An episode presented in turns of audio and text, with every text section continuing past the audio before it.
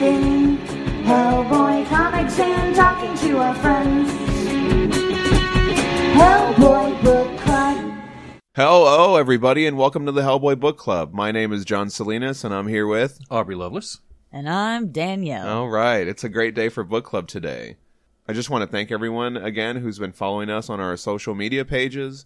Continue to like our Facebook, Instagram, and Twitter posts at Hellboy Book Club, and rate and review our podcast on your um, podcasting devices or whatever. That really helps us grow our club.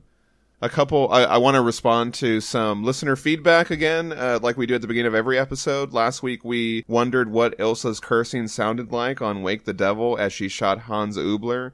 Thanks to Drew Campbell for telling us it's Schweinehund. so if you want to call someone a bastard pig dog in German sometime soon, that's that's how you can say it. okay, that is. I want to say it's useful information, but Yeah. I'm really not sure. The Comic Book Legal Defense Fund raffle over at the Mike Mignola's Art Facebook page raised $1,000 in right. donations. That's awesome. So congratulations to all the winners and congratulations to everyone who donated. It was awesome. Hopefully we'll have another one soon. That was uh, who who organized that? That was Craig McKnight. Very yeah. cool, And if you're cool. not part of that Facebook page, you just got to get on there. It's it's just the best content, the best stuff every day. They managed to raise a lot, a lot of money for a really good cause there. That's really exciting to be a part of that community. Yeah, yeah. I donated a, a, a couple bucks as well. cool. I didn't I wasn't one of the winners, but but that's okay. I'm I'm happy to donate to that you won in your heart. I did. Regarding our lineup, several people chimed in onto whether we should use the library or omnibus version. I really want to thank everybody who commented. I want to really thank Case Lajerwai, whose name I butchered last week pretty good. But one of the things that he said is that we don't need to confine ourselves to a specific order. And with that word of encouragement, I think we're going to kind of do our own thing. So every week we're going to be kind of doing some of the library edition and some of the, some of the omnibus version. So hopefully it doesn't ruffle feathers too much, but there are some really cool things in the omnibus version that I'd like to incorporate while at the same time we're going to stick to the library version on some things. So we'll let you know uh, every week which one we're going to do. And yeah. if there's something you want us to talk about, just let us know. It's fine. yeah. Do that. give us some feedback and, and let us know if there's anything that we missed or anything that you want us to make sure that we include. We're happy to do that. Today we're going to start uh, our short stories part one episode. And so we're going to do some short stories today. We'll be doing some more next week. Today, the first short story we're going to be talking about is The Wolves of St. August. So The Wolves of St. August was published in August to November of 1994 in Dark Horse Presents issues 88 to 91. A prestige edition was uh, released in November of 1991, and that included some extra pages, and we'll talk about that as we go along.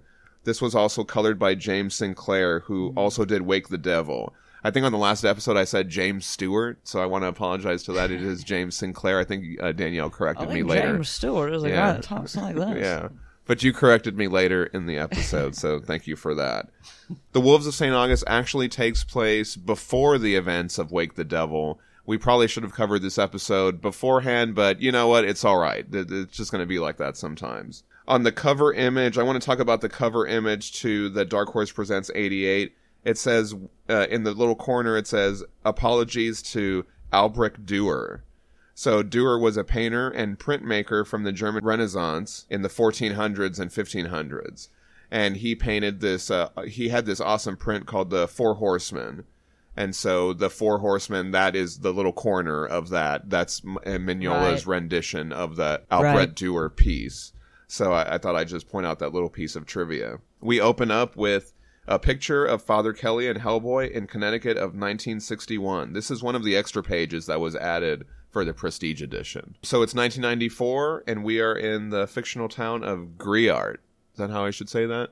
I, I really Okay. wouldn't know. it's a fictional town, so you could, I guess you could say. and this is a want. tiny village in the Balkans of Eastern Europe. And there's some women. They talk about how Father Kelly is planning to have Easter service at the church in Griart, um, and how that's a very bad idea. Is that uh, the four horsemen down there behind that woman? Oh, you know what? I think that is good catch there. Yeah, there it is again. The the four horsemen uh, behind her. Good job. At the Griart Church, Father Kelly meets with a stranger and he asks the father if it's true about the church service. And he tries to convince the father not to have it, saying God is not here. So there's this cross and it's all overgrown um, with leaves and everything all over it. So that's a pretty cool image with the little bird sitting on top. I I, really love like the little bird. Yeah. Well, and this this little bird comes back later throughout the story too, which I love that Mignola seems to use birds a lot as little omens in his work. Yeah. He he really does and this one it it sings a little note.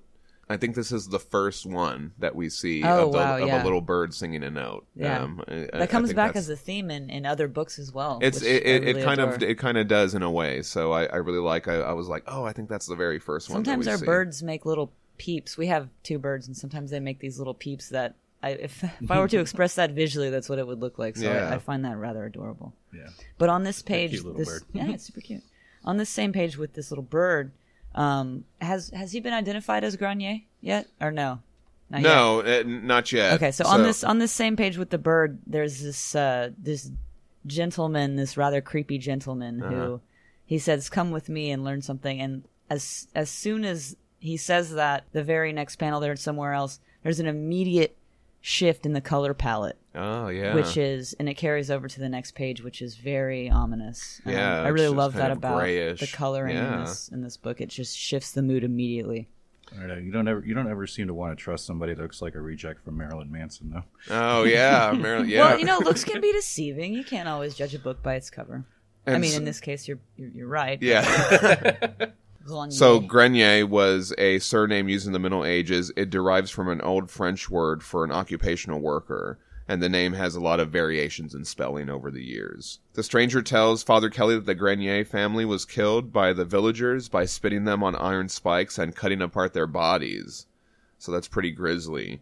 He shows them the graves of Duke Henry and Lady Claudia Grenier, and they have like wolf skulls. this werewolf right? skeleton is so rad. And so I like how he's telling him to look at them, and he's like, "Look," Right. and it, you kind of start to see the wolf eye, like it's kind of he's transforming already, Right, and then in that bottom panel, there's just this wolf with the blood splatter. It's a it, it's a great panel. That's what I just want to say. Like when I was a kid, when I was like ten years old, werewolves scared the crap out of me. Oh, that's uh, uh, that's funny you mentioned that. I was so into werewolves. I, I, really loved identified werewolves. with werewolves. Yeah, like a lot. I was really into Teen Wolf and American Werewolf in London. Um, I was a, the wolf from Monster Squad. Ginger snaps, Ginger Snaps, The Howling. the howling. Well, I, I don't know. It was just like I was like maybe nine or ten years old, and I was watching the Michael Jackson Thriller video, and he turns into that you out. werewolf, and he screams, and I run out of the room, and next thing you know, I have nightmares of werewolves coming into my window. But then my dad made me watch the um, making of it, and then was Yeah, I was all remember about- that. And I'm like all about werewolves. I remember. and- I I remember never that being scary too. again. Yeah, yeah, that's great. That's great. I was really into werewolves. Yeah, same. Uh, nine days later, uh, Hellboy and Kate. So this is Kate's official first appearance. We did see her um, in Wake the Devil, but in terms of the comics, this is kind of her first appearance in the comics, and she fills us in on this case. 167 people are all dead, and they were killed in their homes or in their beds. Is that skeleton ringing the bell? Oh yeah, that's great. I never noticed that little detail. I love that.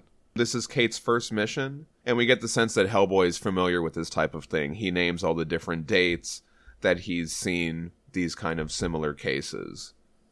Hellboy mentions that most of these cases have a bad history attached, but Kate says that she couldn't find anything.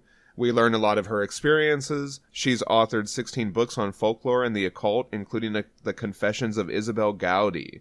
Now, I thought this was interesting. Isobel Gowdie was a Scottish woman who, in 1662, confessed to being a witch. Her Well, confession. can we say quote unquote confessed? Because well, th- well, that's what I was about to say. Yeah. Her her confession was obtained without torture oh yeah, and it is supposedly one of the best documents of what witchcraft was seen like during this time. There is also a symphony orchestra called The Confession of Isobel Gowdie by James Macmillan, so maybe that's where they got some of the inspiration for that. Anyway, Kate says that there's several red flags to this case. The Papal Inquisition hadn't heard of it, and Griart didn't exist before the 1300s. And some of the town looks older, including the Chateau Grenier. I also like how um, Hellboy mentioned that he's been like has been part of the BPRD since like 1952. And Yeah. If this, and if this place take takes place in '94. That means it's like 42 years later. Right, right. So he's been doing this for a while. Yeah. Hellboy and Kate visit the church, and Hellboy mentions that he felt the police work was a rush job because nobody wants to talk about the place. And he recalls Father Kelly and their missions in Phoenix. I guess they had a pretty long exorcism there. Kate finds a carving of the of Saint August, and it kicks her folklore brain into gear, and she remembers the wolves of Saint August. The little bird shows up again. yeah, we see the bird again. there. And uh, talking about the story, she mentions that when he went in there, the family was had the family had set up an image of the devil or antichrist or whatever, and says uh, it was probably just one of the old fertility gods. So it was probably an old pagan god, and fertility god often denotes maybe a goddess even. So the Christian monk flips out and this is you know one example we that we get of christianity demonizing and punishing pagans for just living their damn life and Right. every seventh year you take the shape of a wolf and you get food by fang and claw you'll keep all your reasoning so you feel human guilt and the horror at your punishment but like i'm wondering like what they were being punished for in the first place which is basically just doing their thing i guess i don't know Right. So he perceived them as praying to the devil, but it could have been it, it, it could have been any old uh, fertility and god. he totally just fucked them over with this horrible With this curse, curse, or yeah. something. So I mean, honestly, the real villain here seems to be this fucking monk. So this is Monk Philip of Bayeux in 1214, and this may be referring to the Roman Catholic Diocese of Bayeux, which is in France. And so, yeah, she tells the story of how he heard this church bell, he followed it, he found these people, and then he cursed them, just like you said. What a dick. So they they turn into wolves every seven years, and eventually the villagers catch them and they kill all of them. And the story was republished in a pamphlet in 1332 called "The Wolves of Saint August." So that's how Kate knows all this stuff. And then the town changes its name to dodge the Inquisition, one of the many vile and horrific campaigns of destruction set upon non Christians, specifically non monotheistic pagan cultures, of just murder and torture. So we're getting a little bit more of an insight into exactly the culture of this town Right. specifically. They're trying to dodge this. They're like, okay, we had enough of that already. We don't need any more of this. And it We're- also kind of incorporates that historical fiction, Yeah. right, to let you know what was going on during Yes. this time. I really like that a lot. And um, Kate also mentions that's why the tower isn't there. Yeah. That was a detail in their little pamphlet in the little story. Well, so and once again, it gives you an insight into um, it's it sets up the the figure of this particular story, like Rasputin was in the in the story we just read. Now Right. we've got uh, Grenier over here, and Mhm. it it gives you an insight. It, it's it's not he's not a two dimensional character. It kind of gives you a little feel for what his family was going through when this all went down. yeah. Yeah. They follow a blood trail to an overgrown cross and they draw their guns. Kate mentions that Hellboy's been trying to get her into the field for six years now. And then they have this moment where he mentions the floor isn't too stable, right? This is kind of funny. She says, Is that a crack about my weight? And immediately falls through the floor. I like it when Hellboy pulls out his gun and Kate's like, "But you can't hit anything." He's like, "But I'm getting better." Right. no, so he, yeah, he, he he's a horrible shot. Kate falls through the floor, and we have kind of this extra splash page right before she fall. Right when she falls through, Hellboy says, "Hang on, kid, I'm coming for you." And then we have this splash page where she's kind of falling through the air. Um, this is a really great page. I really like this. Oh man, it's it's a beautiful page. The little ghost girl, I adore the Mm-hmm. way that she's drawn, and the um, well, the cover art for these issues are some of my absolute favorites, right up at the top of the list. But uh, art like this, the the pacing of it is it really builds tension, and uh, like the panel of the the three wolves in the shadow of the archway, all of that stuff. It just it just looks really cool. It has a very simple and iconic look, and like you were saying with this um this this little ghost girl it gives the story a lot of impact and the timing here also builds tension and momentum in such a real way and i, I love the way that mignola does that this was um he had a real crack at a script and he kind of made a comment in one of the notes in the was it the omnibus version I'm I'm not sure. i don't know think there was so. a little note from him that he was saying this is one of my first real scripts and i Oh, kind of yeah, cringe at it yeah. i sort of cringe at some of the parts. He parts does but say that. honestly dude he's not giving himself enough credit i, I really think that he did a great job I think with the he has a pacing, the very self-depreciating type of. Well, he's very humble, but I mean, honestly, he does a great job with this story. It's fantastic. well, you know, and like they say, you're all, you are your own worst critic. Right. So Yeah.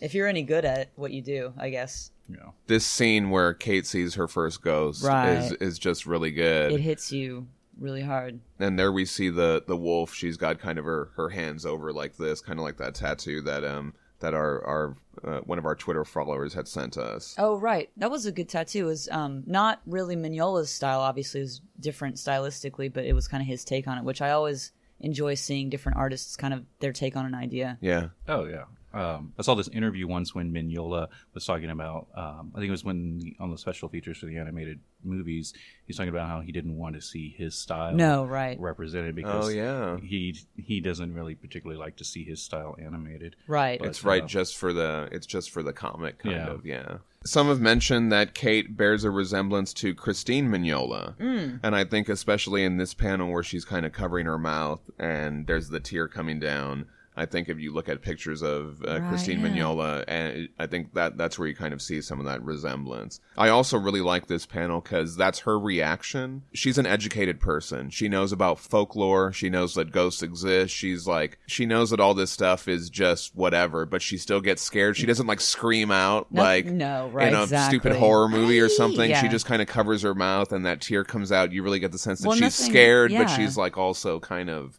well, nothing can composed or Right. still it's an educated scare i don't know how to say it Nothing can really prepare you for the emotional impact as well of something like this. I think that she really has an emotional connection to this girl because she's saying, "Oh, sweetie, no, nobody hates you." She's, you know what I mean, and yeah. she's she's really made a an immediate emotional connection to this this person, and all of a sudden this happens, and it's very it's emotionally jarring for her, and I think that that's it goes a long way into her character as well. It tells us who she is immediately. yeah Her reaction tells us, you know, who she is. right and as she wipes the tears she says sorry my first ghost Right. Right. so like she's the- professional right she- away. she's a professional about it now the sun is going down and neither of them have a gun so they're in danger Hellboy presses Kate for more folklore knowledge. Uh, she mentions that in the original short story of the St. August tale, it's translated from the um, original book Ubel Dommerlicht, which translates to evil fading light. In this book, Grouse says that William Grenier, the kid, was smuggled out before the rest of the family was killed. So supposedly this William Grenier werewolf guy still exists. Hellboy and Kate make a move to run for it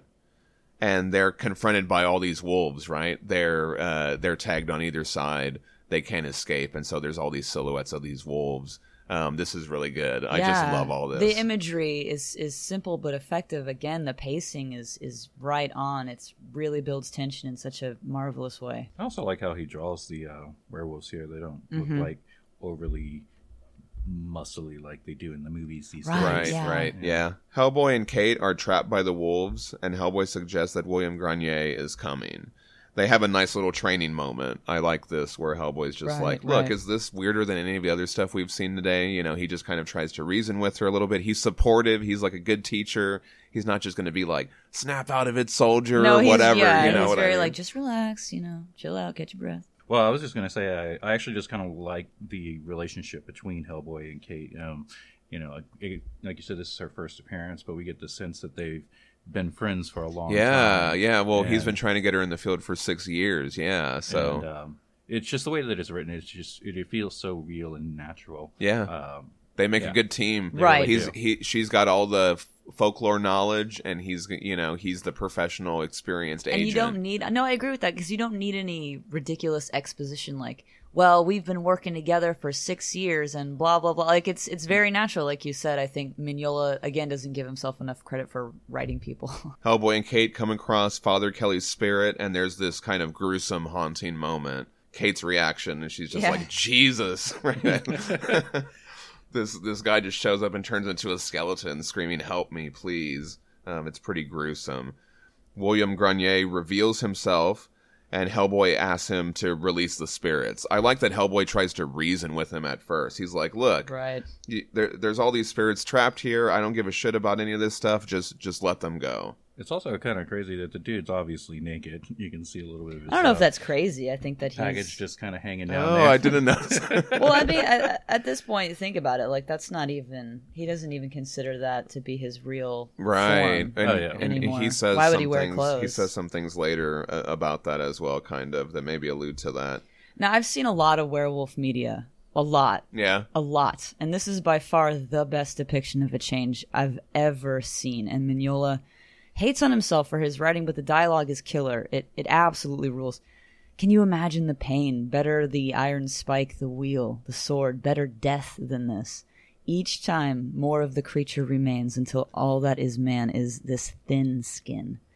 I I relate to that on such a I mean, I say now finally that this is the place and the hour of the beast and the beast is me. Yes. I wrote down big mood to try and casually distance myself from how this makes me feel, but it cuts deep. Yeah. It cuts really deep and nothing nothing cuts deeper than the splash page that we get a few pages into the fight here. It's a fantastic looking fight where Hellboy says, you know, end of the road for you, Grenier, and he goes, Grenier no more, only beast. Yes, yes. So this is a really great part where they have their fight. Um, there's a couple things about this scene. First of all, a lot of these pages are added for the Prestige edition. So um, you see Hellboy say, "Gotta do what I do," and then he booms the wolf. That is where it ended, and then we didn't resume until after. So all these action pages that we get in between are all the extra stuff for the Prestige edition. So I'm really glad about that. I also have to throw in that this is the first, I think, right hand of doom boom. Right. Right. We get a lot of we get a lot of classic booms. Officially. And uh, we've got some classic booms when the Ogdru Jihad were in their were shaking uh, in, in their in their shells or whatever. But this is the first one with the right hand of doom. Boom. We're gonna get a couple. We get another one. We get a left boom, and then we get another right hand of boom when he says "End of the road for you." So I just had to point those out. We're gonna get a couple more. I'm gonna try to count all of them. I hope that's not too nerdy, but I want to get all these right hand of doom booms on a little list or The little something. boom count going. exactly. So yes, we get this page Grenier no more, only, Only beast. Beast. Do you want to talk about that a little bit? Yeah. Uh, this page is so familiar to me now that it's like seeing your own hands or something. It's it's so weird. It's just such a familiar sight at this point. And in all the graphic novels I've read, I don't think there's another image that is as instantly recognizable to me. I've studied every detail. This page sums up a lot of what our project is about. John and I are in a band called Only Beast. And um, when John suggested that we name our new band Only Beast, this was eight years ago. We were like three months in, maybe. Yeah. It was Wow, it's been that long. yeah. It was instantly perfect, and we've been we've been uncovering new levels to that over and over for years now. And there are so many nuances, so many uh, things to discover there in that territory, and it really has been such an amazing gift. So, um, a, a while back, I'd actually asked Mike Mignola for permission to use this, this particular panel Yeah. and you know, I, I messaged him on his Facebook account. He messaged me back, very kind, so Yeah, sweet. yeah. And he was like, "Just thank you for asking." He just, I really appreciate that you asked permission, and of course you can use it. You know, it's when people try and use stuff or trace my art and like without permission and all this stuff that I really don't, you know, appreciate that. And so obviously that's, you know, just speaks to his character and how how kind he is. But we've since then created several other logos of the name, but we always come back to his font design and like when I made that jacket or whatever. And it's, I'm just so grateful for, I'm grateful for you, John, to that you introduced this idea to the band because we've we've been able to go back to that theme in so many different ways and so many different times over. I mean, it, we have not exhausted ourselves on this. Is it? It's become kind of a Yeah. No, it, it, it it means a lot, and, and it, it means a lot for me too. A couple years ago, I guess in 2014, we got to meet Mignola at the Comicpalooza. that was fantastic. and we took our library edition of uh, Wolves of St. August up there, and well, we had him sign all the regular, the the, the regular issue version, the prestige version, but he also signed the page, the actual Only Beast page, and he signed it to me, you, and Pete yeah. for for our band, and he really drew a good signature on there. He didn't do a really fast Migma like sometimes he Although. I like the Migmas. the Migmas have like the their Migmas. they have their value, but it's nice that no, he, he really was he really you know he took wanted his time and Yeah. he could tell that it meant a lot to us. Well, he and he was he seemed sincerely interested in the project, and he was very kind to us, and um, really spent some time with us on that. And I, I really appreciated that a lot. And I, I think that making that connection with him over this art and this story has has been just a font of inspiration. And yeah. we I, mean, I don't think we can ever exhaust ourselves on this theme. This this theme of only beast runs so deep now and it's um i mean I, i'm sure if peter were here he would he would agree and Yeah. obviously that's that has meant a lot to him too over the years he, he, he- could talk he- forever about this He I'm hasn't sure. read all the comics, but he has read, read Wolves of St. yeah. August, and he really enjoyed it a lot. It really resonated with him as Mhm, well. absolutely and so that's that's we're just scratching the surface with that and so i really appreciate um, how supportive uh, mike mignola really was about that I will confess, I I was listening to y'all's album when I read this. The other Oh, day. oh wow that's interesting that's. A, I don't think we write Hellboy. We our, our songs aren't about Hellboy, no, but no no no it's not but but we- we do take a lot of it's a inspiration. broader it's it's a broader theme it's Yeah. a, it's a deeper well of uh, we kind of take that up as a mantle but it's a it's a much broader idea i think than and i think a lot of mike's work is like that a lot of his Yeah. work is like that it's um there are very broad themes among any story you pick up Right. from him and so that's that speaks to him as a as an artist and as a writer as well when you're in something like a band, it's hard to put a label on it, and so to find something that you feel is so inspirational and perfect. what you're going for um, yeah. It's really nice. It's really and it's really nice that the artist is cool about it, and they're like, yeah, you know, you can totally use that. I'm gonna supportive of you on this or whatever. So yeah, enough to. I mean, we could say so much more about that page, but uh, yeah we'll move we'll move we'll, on we'll go yeah. ahead and move on. So I love this line afterwards. But right after he says oh, only beast, I don't care if you're a goddamn fish. Yeah. You're going down. And so they have the, they they have this fight and the wolf is just throwing Hellboy around like a rag doll.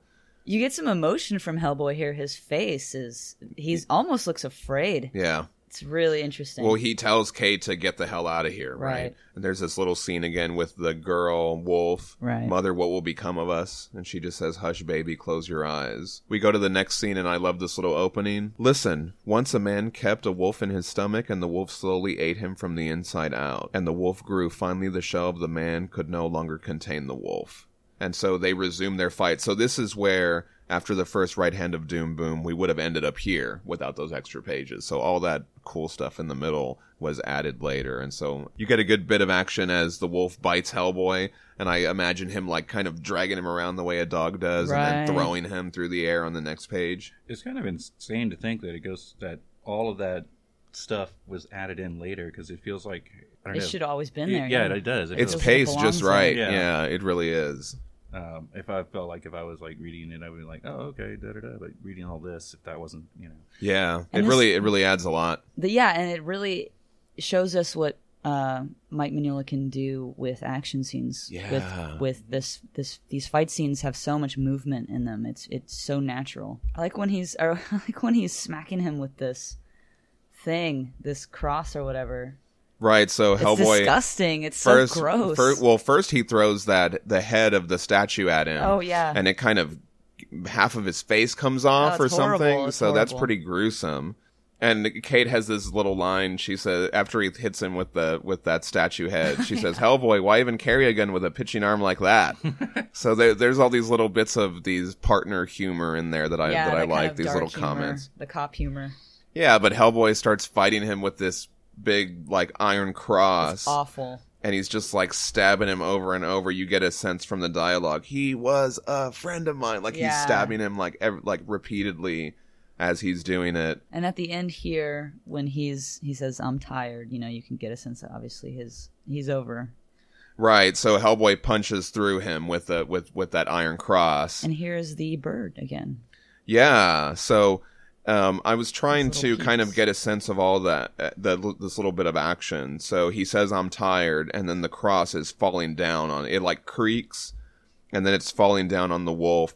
And I guess, like, right when it hits the wolf, that bird also lands or it's there, Yeah. and it gives that little note, and then the wolf just turns to skeletons, and then he just, like, disappears. also like it right after he stabbed him in the with the uh, cross. He's Yeah. Like a Hellboy says, "I hope that hurt."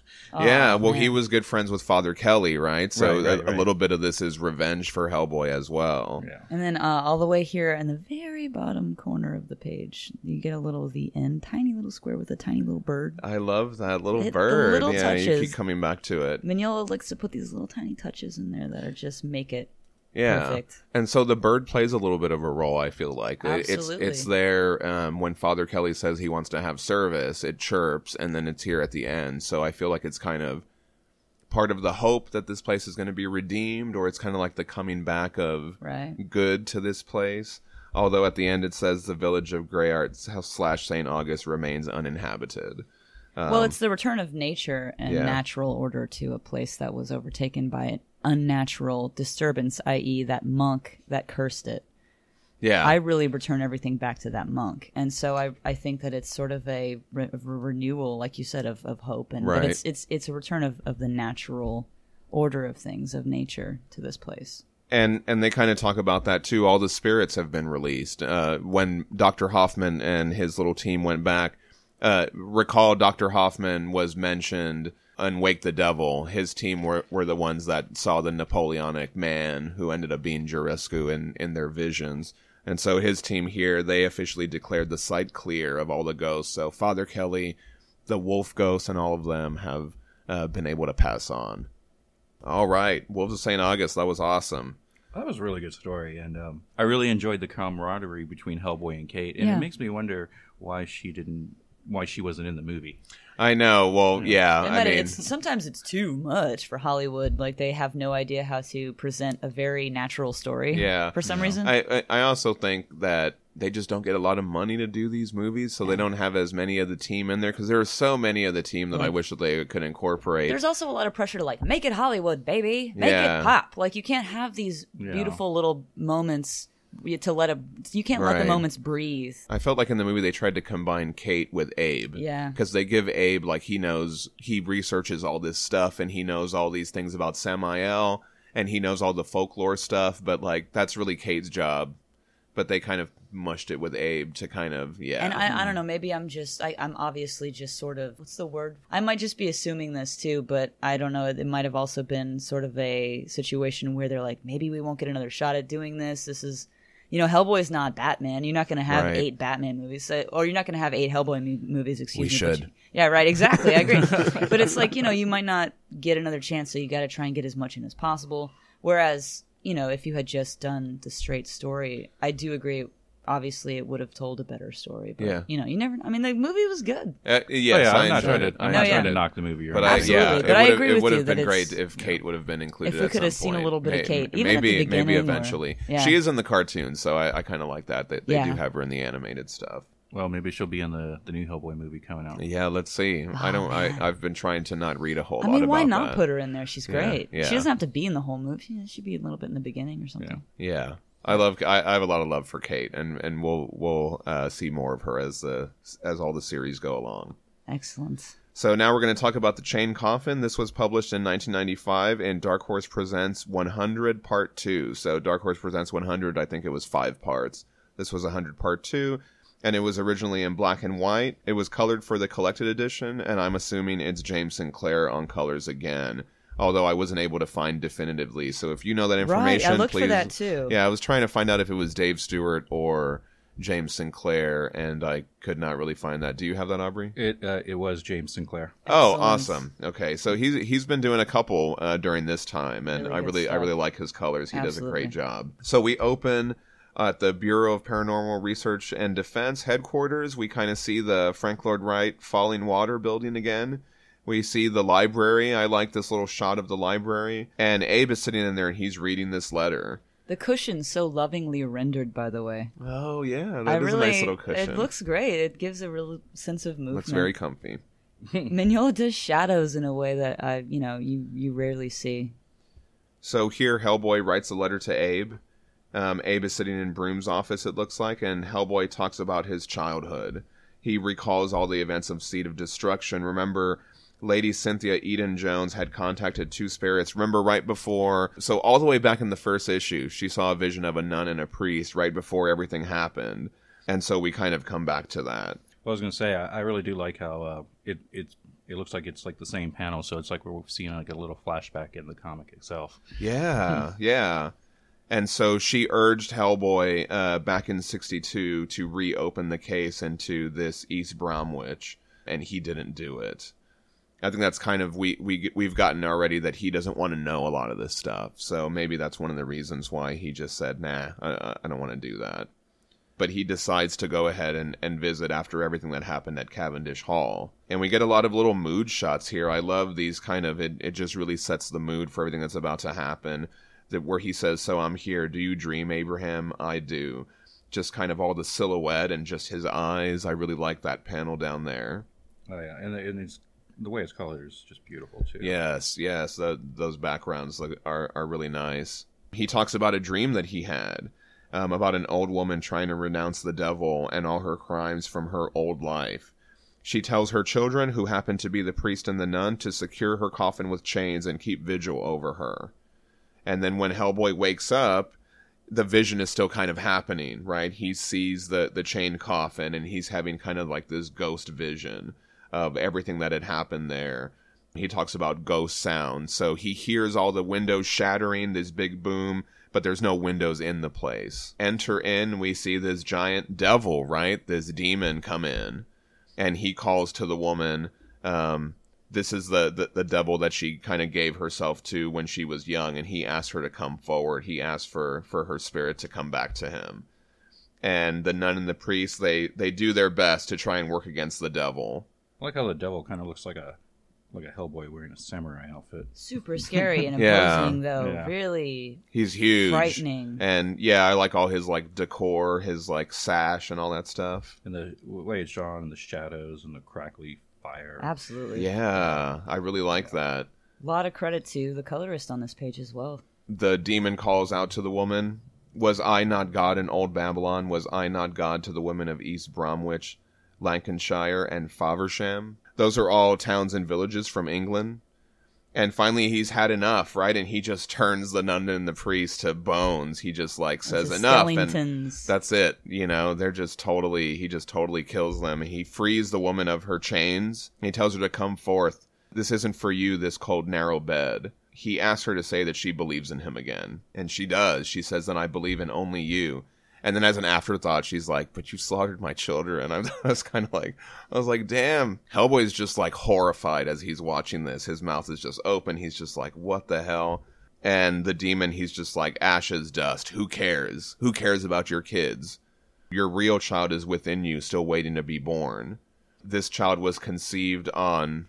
How do you say this? Uh, well, Burgess nut. Okay, thank you for that. Uh, uh, probably one of the few pronunciations I'll get right on this podcast. And uh, so, all this time ago, uh, when she first asked for his power, he put a son in her, and he turns and he looks at Hellboy, my favorite son. Did you want to talk about that or Oh, uh, uh, sure. I like how what? anytime there's a anytime there's something that has to do with witches, I'm like, hold on a minute there. I'm gonna tell you a little bit about Walpurgisnacht. Um, Walpurgisnacht was established by Christians to counteract pagan activities already in place. I mean, what's new, right? Uh, the Christian canonization of Saint uh, Walburga, supposedly she battled against witchcraft, repelled the effects of witchcraft, although who knows if this is something that was tacked on later. Stuff like that often is. She apparently converted a lot of locals to Christianity, though. And this is something that was supposed to ward off the effects of Hexennacht, which is on the same day, which is May Day Eve, which is also another huge pagan thing. Uh, so it's called Witches' Night. So basically, Oh. if you think of Christmas Eve and Christmas, you know, That's what Walpurgis they're not well, is. not really, but they're trying to they're trying to be like, no, these pagan days are bad, and we're gonna do something good and Christian on these days instead. So it's Oh. witches would meet at the highest peak of the Harz Mountains in Germany and do these hexes and all this ridiculous stuff. And so Cool. modern day, uh, people light bonfires to ward off witches and stuff. So Walpurgisnacht is still kind of a modern day Nice. sort of a deal. I like that. So, what is the significance of him being conceived on that night? It's just it's a real creepy ass. Yeah. You know, it's a creepy ass witch thing. It's cool. It's Awesome. just a cool thing, which I love. A lot of Mignola stuff is just like this is so fucking cool. Let's put it in here, and I dig that. I think Yeah. it's super sweet. Of course, and you've got this amazing image, this huge panel.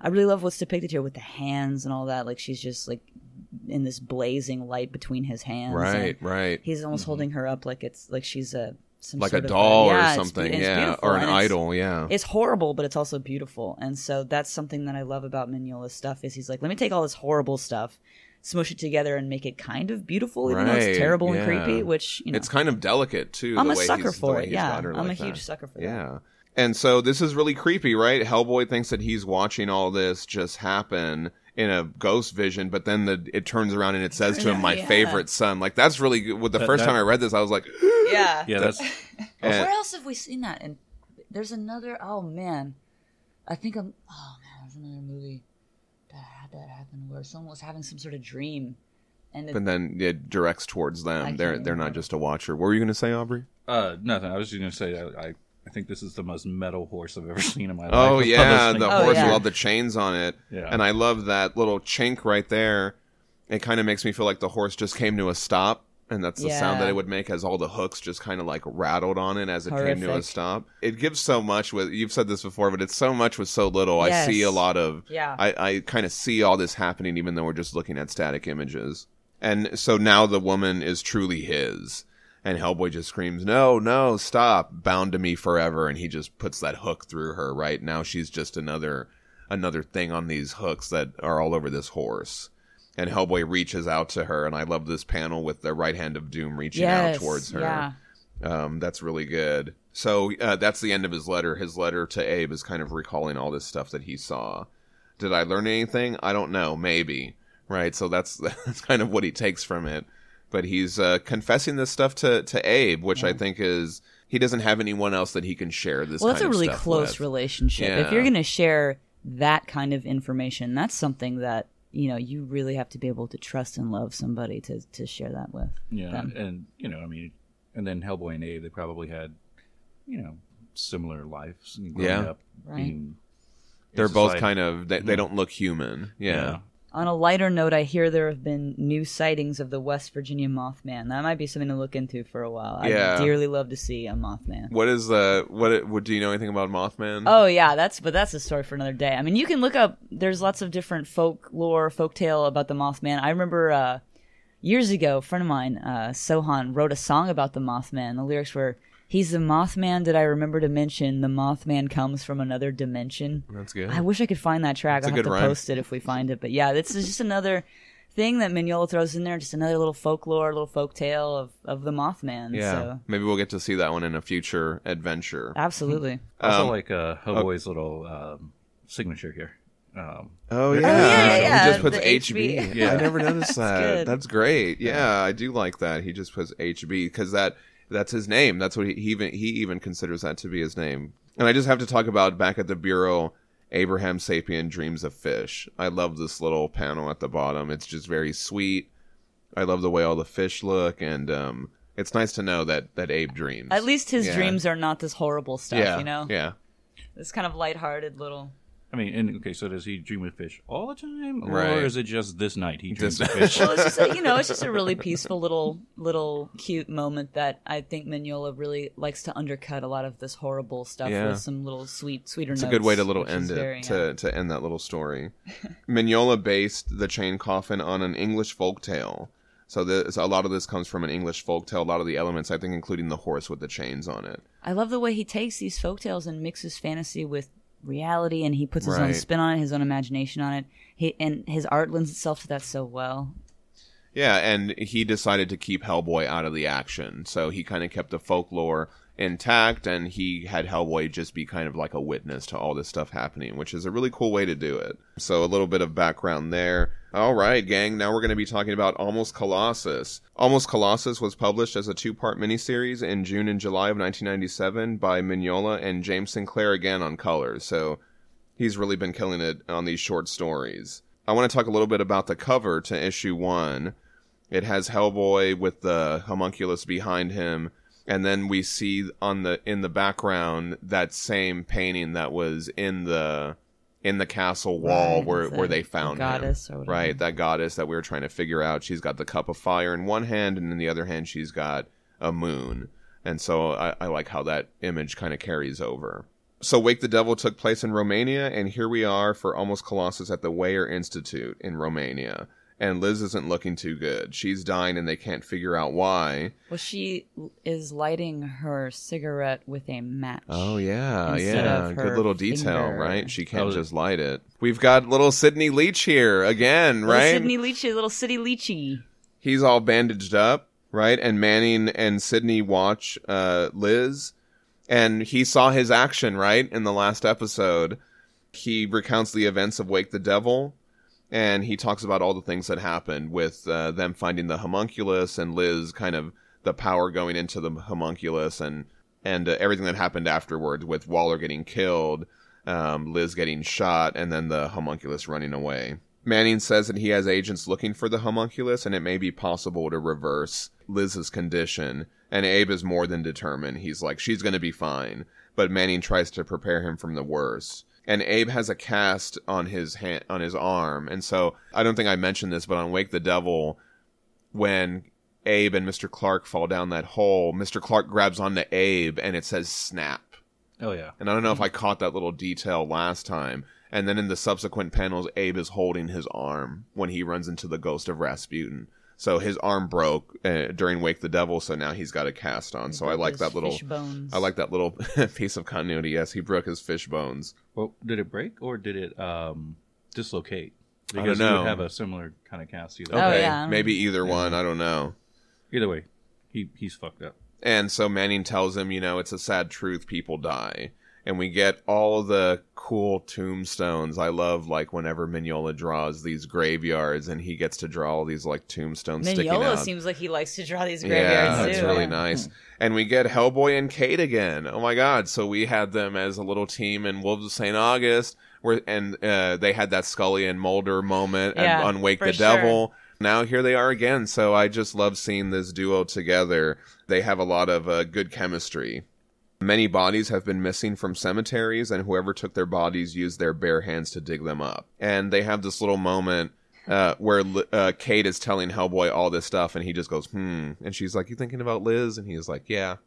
I just like that It's little. a very yeah. It's a real. It's it just shows that they're they're humans and they're you know they have feelings They for have each a other. rapport too. Yeah. I like that little. It's a. It's just a very good little like friend moment. Yeah, I, I like this um, shot of the cemetery in the rain, right I like this line from this guy. These these three dudes come across Abe and Kate, and the, this guy just opens with, "Hey, you damn guys!" like, I have never laughed louder at a comic book. I think. They don't say anything like, "Why is this giant red guy? Who's No. this red hey, monster?" you damn guys! Just gets right to the point. yeah. Hey, you dumb guy. I Uh, didn't- I didn't and I catch also that. love how they assume that they're Americans, which Immediately, is safe right? to assume. I think probably if you're just crashing through a graveyard. Hellboy shows his badge to these guys, and it, I noticed that it looks different from Liz's in Seed of Destruction. Liz's kind of had the Bureau logo on it. This one kind of looks more like a traditional badge. And he introduces Kate as an agent, and she corrects him. She's like, Professor. So I thought that was kind of interesting. She doesn't really consider herself an agent. The villagers say that something killed a bunch of chickens and carried this heavy cross to the top of the mountains. We go up to the top of the mountains, and we have this scene with the we learn that there are two homunculus, right? So this is something that the agents and the villagers don't know. They think that it's one, but here we learn that there are two. Homunculi? Homunculi? Is it? I don't, don't know. I don't know. That, that's a good question. What's the what's I've never the had two. what's the plural for homunculus? Let us know. Let in, us know. in the reader feedback, I was like- listener feedback. I like how this uh, cross you can see like Jesus got four nails in he, one in each foot instead of like Oh, know. interesting little detail. Yeah. yeah. there's uh there's the older homunculus and then there's the younger one um and the younger one is the one that's in front of the cross the older one approaches him and he says brother you see this and he shows him this medallion so skeleton brothers crew they do these replicas and one of the ones that they do is this medallion i would really love to have it but it's been sold out for a long time one thing that I that I love is on the uh, on the little ad- advertisement for it. It says it, it's not guaranteed to protect you from jaded homunculi. so it says homunculi there. Okay. so there you go. I guess that's the plural. Skeleton crew, let us know. Um, and Aubrey, you were you Aubrey, you were mentioning the the rain. I love how we get a sense of rain, but it's just these little lines. Yeah, it's, It's not really just these little lines, but it's anything. um we we we do get a sense of like wind and atmosphere and rain and the lightning and just all the conditions. kind of tiny little yeah. Uh, I love that lightning too. It's just awesome. A lot of times, I think artists will try and and really overexert themselves trying to draw rain and, and dripping down people's faces. And Right. stuff. You don't, you know, Mignola shows us you don't need to do all that. Just kind of make a couple little hash marks and it's rain. Yeah, I, I I I love the way that looks, and it just gives a lot of motion. It's kind of like sideways rain, so you feel like there's a lot of wind there as well. Mm-hmm. So the older homunculus, he he tells he tells the younger one to get the cross, and lightning strikes, and it gives him power. And the older homunculus, he kind of tells his story. He was left in a well by their master after he learned all that he could from him. He was sitting there for years, and he decided to live. Right? I thought that was interesting. He decided that he wanted to still be alive. He took revenge. He went and found their master. He killed him. He was he was being held for the Inquisition, right? Yeah. And he takes the medal from around his neck, and he also gets this key from his stomach that holds all the secrets to his um, to his secret lab and all his secret works. I also like how the flashback is kind of tinted this. Um, Sepia almost. yeah, it's it, it's really nice, and it gives you a good distinction of present day versus the flashback. There's also a it's- panel here. Oh, sorry, Garby. I was gonna say on mine, it's more of a salmon color. oh yeah, Interesting. interesting. There's a there's a panel here um, depicting a tower uh, being struck by lightning, and I just wanted to point out real quick that that is a uh, very distinct imagery from uh, tarot decks of Oh. the the tower card, which um, depicts change and upheaval. It kind of represents an incredible turn of events on a huge scale. It's a huge catalyst for for change, and um, it it sort of takes our false sense of security and and and tears that away from us, and we're kind of made aware of the chaos. Not that chaos is it, like chaos is always there, but sometimes we kind of have this false sense of security, so it sort of that crumbles away, and we're left with, you know, this whole nothing's ever going to be the same. Whether for eventually it's going to be good again or it's bad right now, but you know, you never you don't know what's going to happen. So it's just this real big um, upheaval card. So I thought that, that was really and the I mean the imagery right here it couldn't it couldn't be more Appropriate. akin to the card. Yeah. So it's I mean that's immediately what I thought of. It's Well, yeah, so- the whole story too is Absolutely. kind of uh, it, you, you could use that theme and, and run it throughout the story that we're about yeah. to get I into. also cannot tell you how much money I would throw at a Mignola tarot deck. Seriously. oh wow, I Oh, mean, that would be. I that's a million dollar idea right let's there. let's I think do we all would. Let's do the GoFundMe or whatever that's called for that. After the older brother tells his story, the younger tells his. That he was a man and he was taught by their master um, a lot of different things. But when he when his power ran out, the master just kind of abandoned him, and he was just kind of left there where they found him in that lab. He had no strength, and but he was still awake. But he was kind of in a dreaming state. He knew that time was passing. And he says that he reached out his mind to Liz, and he realized that it was a living that her fire was a living part of her but he realized it too late right? And she also realized it. So he could kind of kind of get a sense of what she was thinking as well in that moment. And he says that he took too much right? He drank too much and he left her nothing. I also like how um, we're getting to see another side of this because when we were talking about Wake the Devil, it's like Liz, why are right, you Right, it's the flip side of it. why are you sticking your Yeah. finger in that that dude? She was Yeah. almost compelled well, Yeah. By some. he was I- calling out to her as well Well, yeah. it was it, it was a combination of he he could probably sense that inside of her. He says like she really wanted it gone. So Yeah. he was like, "Sure, come on over." So that's yeah, that's that's a really interesting take. And I I also uh, am really taken by the whole glass cannon angle as well. Like Liz is that kind of almost a archetype, Uh, and it's it's it's further developed here from what we originally saw. yeah yeah and it has this little panel of her saying no as as she's drained of her energy and so i went back to wake the devil and that's like pretty much taken from that moment Right. like it's pretty it's it's i think it's the exact same image so i kind of like that too i always like that little continuity And our little friend here is feeling the guilt, man. He can't he can't live with the crime. He really feels bad about what he did to this person. right He but cares. the older brother he thinks that they're better than the humans and so he says that um, he wants to take him to bear weird fruit i like that little line we've come to bear times come to bear weird fruit Super good. and he also says that they will never be parted again I like this next panel here. And this is our most haunted place. It's almost like a real estate agent showing creepy castles to people. Yeah, I'm I'm glad you brought that up. So there is some historical fiction. I love to talk about the historical fiction to this scene. Doing a little research, this scene probably takes place in southern Romania in a town called Muntenia. This I think what they're looking at here is Poenari Castle, which was home to Vlad III. Oh wow! So there is some, uh, and and there are some legends that some messed up shit went down there. you know, I love me some historical fiction. I love how Kate busts out her folklore. instantaneously. She's like, it burned, and he's like, oh, you know this story, and then she kind of goes on to tell this. Do you want to talk about this story? I, I love this these three oh, panels at the bottom. Definitely. These monks were were burned inside because they were worshiping the devil, and I love this like scene. You really get the sense that it's on fire, but if you look at it, there's no real like No, it's yeah. just kind of like this black and the coloring and the upside down cross, and then it cuts to like this this weird demon guy. yeah, and I just I don't know, it just evokes so much. You really get the sense With of this so place. little, these two tiny little panels. He Right. shoves so much feeling in the there. the, the oh, yeah. smoke filling up with smoke and the and the flames and everything. And the villager throws in this little tidbit. Yes, and one of the monks threw himself from the top of the tower, crying, God forgive me. But the devil came out of the smoke and caught him and carried him back into the fire. Bad day. And then Kate, Kate's like, I never heard that little gem before. Like, yes, it's true. yeah, he's like many people saw it. So I love that too. Is she's Yeah. she's also excited to to learn this little extra gathering detail little- about it. And I just love the idea that the devil would reach out from the smoke and grab this guy and pull him back. That's just a great little. I just love th- Yeah. that kind of imagery that that evokes. Despite the warning from the villager, they decide to go up.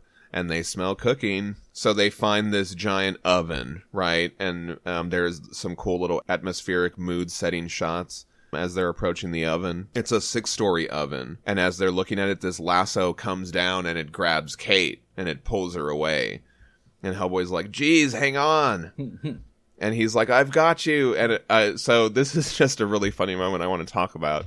So Hellboy, uh, Kate's getting pulled upwards by this lasso, and Hellboy's getting pulled downwards by all these little homunculi guys. I love these little gremlin dudes. Yeah. Yeah. And the distance between them is just getting further and further away, but he keeps telling her, hang on, I'm coming. Yeah. I'm co-" He's like, you still okay up there as she's getting choked and taken away by a, by one of these little goblins. He's like, I'm coming for you. Don't worry as he just fades into blackness. So this reminds me a little bit on Wolves of St. August when she fell down that pit. Yeah. He, that's the same Yeah. thing he told her. He said, I'm coming for you. And then he came around, he came right out, right around for her. Someone who looks like him being so optimistic about Yes. situations like this is very, yeah, the the, th- this one is really great. I just th- there's a lot of humor to this scene, but it but it there's also a lot of just kind of dread and like what the shit is going on, right? well, these little goblin dudes are so weird. I love the way uh, they're drawn. yeah, these little homunculi. They're the they're little crude homunculi. Back at the Weyer Institute, Abe looks at Liz and he just puts his hands on the glass. She just looks horrible, right? She's got these little like just those little strands of hair that are kind of all bent and Little, hanging off. Those little flyaways. Yeah, they they give a lot of uh. The, Well, in her eyes, like her face is so. Yeah, I, I. There's no dialogue, but there's plenty of dialogue. Well, I was just gonna say, like her coloring also looks paler. Yeah. Yeah, absolutely. Yeah. So we cut. Uh, we're over in the next issue now, and Abe is still watching Liz. He says it can't be long now, and she just drops her cigarette. We're back at Capitaneni Monastery, somewhere underground, and Hellboy is still telling Kate that he's coming for her. And he has this great scene with these skeletons, right? I really love this. So Oh, yeah. He walks into this place, and these skeletons, they're all haunted and just strewn about. And they're like doing all their haunting thing, and he's like, "Well, I might be able to help you out with that." And they just stand Yeah, up. they're- They're just like, "Oh, okay." They just they just get up They, like nothing. they drop the little skeleton act and Exactly. they shamble up from the dust and they're like, oh, they just lead him straight to the door. And Uh, he's so wanna go this casual about it. He's like, hey, good job. Thanks, guys. See ya. It's super cute and also creepy. Yeah, Really cute. I love these little kind of moments. And so what they tell him is that as long as the walls are standing, they're cursed to stay there. Right. And so he's like, I might be able to help you out with that. We all know Hellboy's good at knocking shit down. then when he says, thanks guys, see ya, and he like closes them back in the wall yeah. and it's just this one little panel of this one skull like just waiting there. yeah. It's kind of, these people were burned to death for worshiping the devil, but there's this little humorous scene with It's- them where they seem very innocent and you're almost kind of like, man, I, I hope he helps them, Yeah. you know? They're they're cute and creepy, and it kind of there's this constant, just ever pervasive theme of redemption and how people are deserving of redemption, even no matter what they did, even if it's a thousand years Yeah. later. Like Yeah, it also seems like they accepted their fate and like they realized, that, right, they were doing some bad. Oh, shit. oh yeah, they said that they decided to stay. Right. I, I think that they they could have escaped, but Yeah. they they stayed there and burned. And Hellboy just talks to them like regular oh, people Oh, too. I kind of like that Yeah. too. Super cute and just creepy, weird, but cute. I like it. we get to the older homunculus's lab in the lost tunnels under the castle. And on the wall, I noticed this bird symbol. Did you see that Yeah, I bird saw symbol in the that. corner with the two? So I wonder if he painted that to symbolize them two coming Two together and being, brothers. the two brothers being reborn or something like that? well, that. and they look, yeah, they, like you said, they look like they're merging together. So yeah. It also looks like they're kind of like you know just buds out Palling having a around. good time. So the older homunculus, he talks about he's been making these metal bones for a hundred years, or he made them a hundred years ago, and now he's been working in flesh. So that's all the cemeteries. Um, that's why they were missing all these bodies because he's using them to work on a new body. he's pouring this giant vat of molten human flesh and fat with this like Yeah. hook, and it's very. It's a it's a scene, man. It's a scene. He says that in their giant form, they'll be able to stride the earth together, to build, grow, climb, to crack wide the celestial vault and rake there for secret knowledge. That's a good ass line. Yeah, so I like that. But first, they have to become liquid. So that's kind of a downer. And it kind of makes me think a little bit of that scene with Rasputin and Ilsa, where he's like, oh, you can come with me beyond the threshold of the, you know, of the dragon. That theme of but, sacrifice. but first, you've got to get in this thing and get Yeah. shut in and stabbed a million times and bleed out. And we see one of those little homunculus uh, guys, and it's got Kate. So that's where she went after she she was taken up on that news. So she's still alive, but she's being held captive. another onion for the soup. Oh man, that little line is is so funny. That's how they see the humans, Yeah. right? That's how he's taught them to look at people. Well, I like how Kate's like, "Who's the idiot?" And the little homunculi is like, "Oh no, no, no, the master." The master, yeah, that's true. I like that. That it looks like the younger homunculus doesn't feel that way because he thinks about Liz, Right. um, when he's looking at Kate. And so when he's saying that they're raw materials to use, he's kind of thinking about Kate. He remembers everything that happened, and he just says no, and he punches that little homunculus away. There's a lot of mm-hmm. action in this page, right? Because he punches that homunculus. He comes to make sure that Kate is okay. Then he gets his hit in the head by Hellboy, who's just arriving on the scene, not knowing what was going on. Well, and it's the difference between breaking that cycle of what was done to you Yeah. and saying no, we're going to get revenge in this exact same way. So like he's I think p- another part of the reason why he's seeing them as as people who are whole and they're they have their own thoughts and dreams and wishes and fears and and goals and and loves and you know they have they have all these because he wants to be imbued with that. He sees himself as someone deserving of that and he he wants to experience this life. He wants to be a person and Yeah. this other this other homunculus you know the older brother or whatever. He's he's like no fuck this they treated us this way so we're gonna fucking do that to the whole world we're gonna just you know, burn everything to the, they're just parts. They're just parts of our, our gross soup and we're going to make a giant homunculus out of them and all this stuff. Like it is the difference between breaking that cycle and moving forward Right. and seeking redemption and staying stuck in that, that abusive, gross kind of revenge sort of a thing. Like, well, fuck it.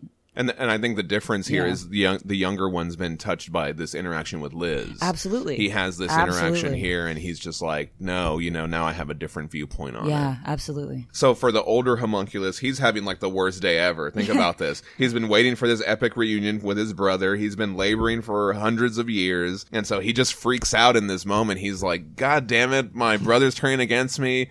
Now all these people are invading my lab. I'm just gonna do this. He uses anger to enact his plans for the new body by melting into the oven. While he's going in there, the whole uh, the whole castle, the whole tower start to crumble around them, and they all jump out the window. The three of them, Kate, Hellboy, and the younger homunculus. And then we behold the Colossus, right?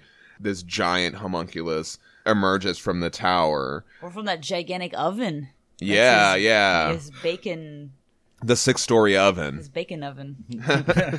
I love the sense of size as you see our heroes are like little specks on the ah, ground compared Oh, to this giant just emerging out of bursting out of this tower is just really great. Well, and they're they've been kind of reduced to shapes, but Yeah. that's how you would see them if they were that far away. I and love when love Mignola does that. that sense of yeah, and and and by not putting that much detail, he really does give it that that sense of scale, and I really do think that that's a very effective way of, of completing this splash Yeah. page.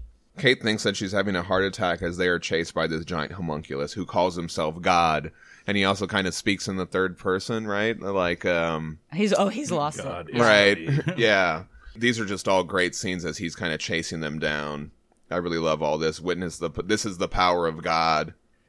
Yeah, Like, yeah. all right, dude, come on. Well, God's too slow. Yeah.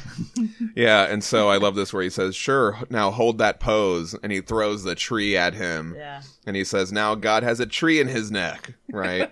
they have this really great fight.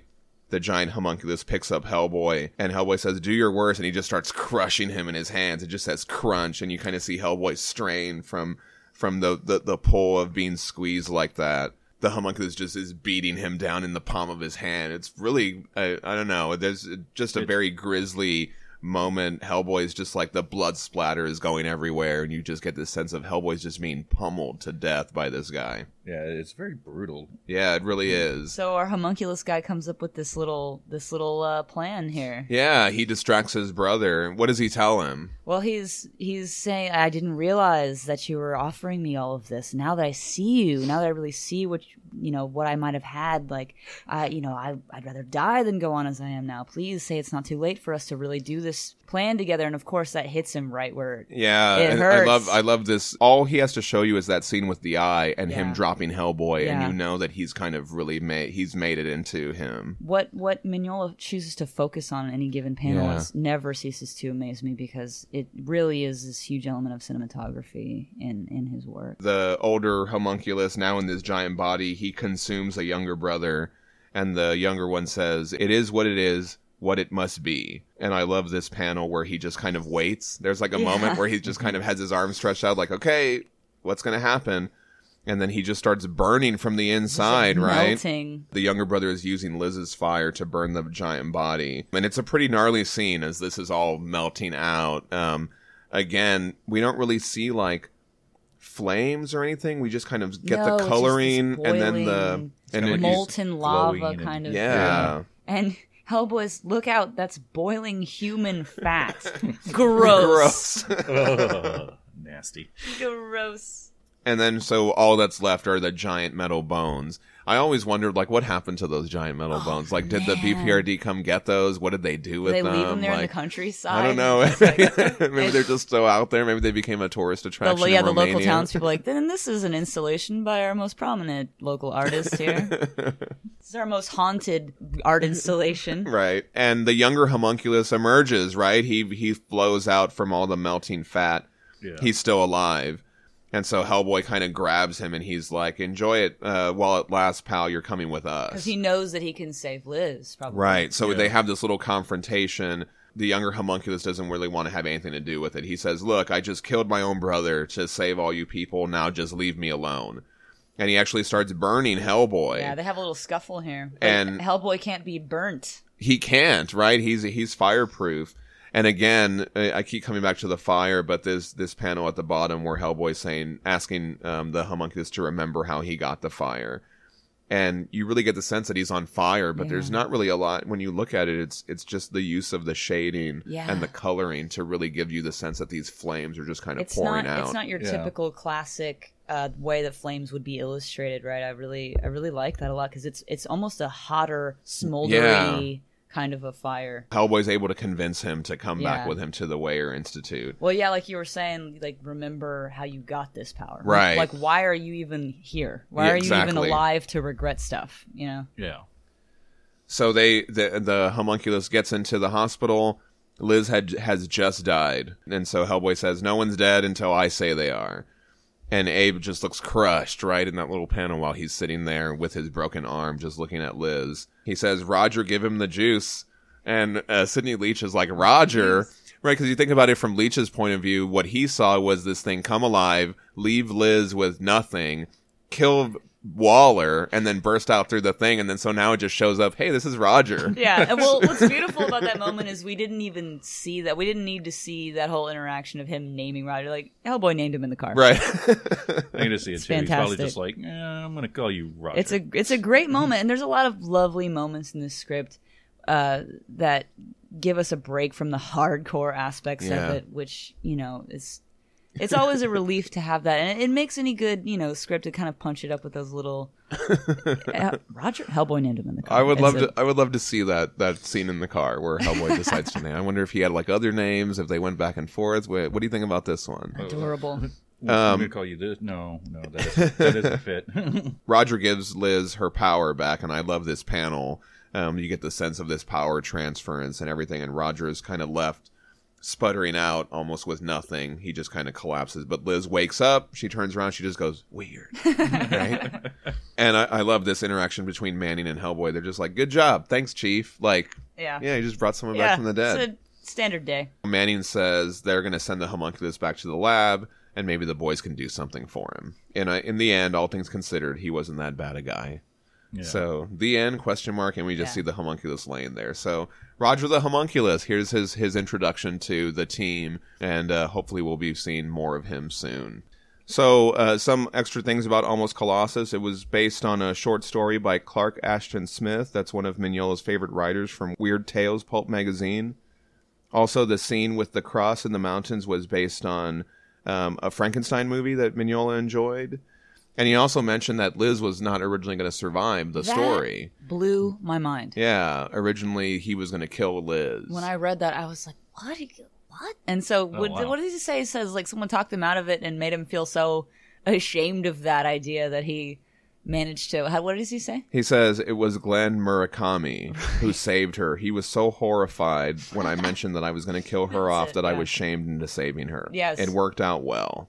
Yeah, I think it worked out well for all of us too. So I can't some even imagine. on that. Yeah, the story without Liz in it. I mean, it's So now we're going to discuss The Right Hand of Doom. Ri- The Right Hand of Doom was published in 1998 in the Dark Horse Presents Annual, and it was colored for the collected edition. Um, I assume it's James Sinclair again on the colors. uh, no, actually, uh, it's uh, Dave Stewart. Oh, Oh, awesome! excellent. Okay, Yeah. so uh, Dave Stewart colored this for the collected Aubrey editions, the and so it was originally in black and white. Thanks for that, Aubrey. We open in Spain, and Hellboy meets with priest Adrian Frost. Adrian Frost is the son of Malcolm Frost, who we met briefly during Seed of Destruction. He was part of the British Paranormal Society, and he was there at Hellboy's birth.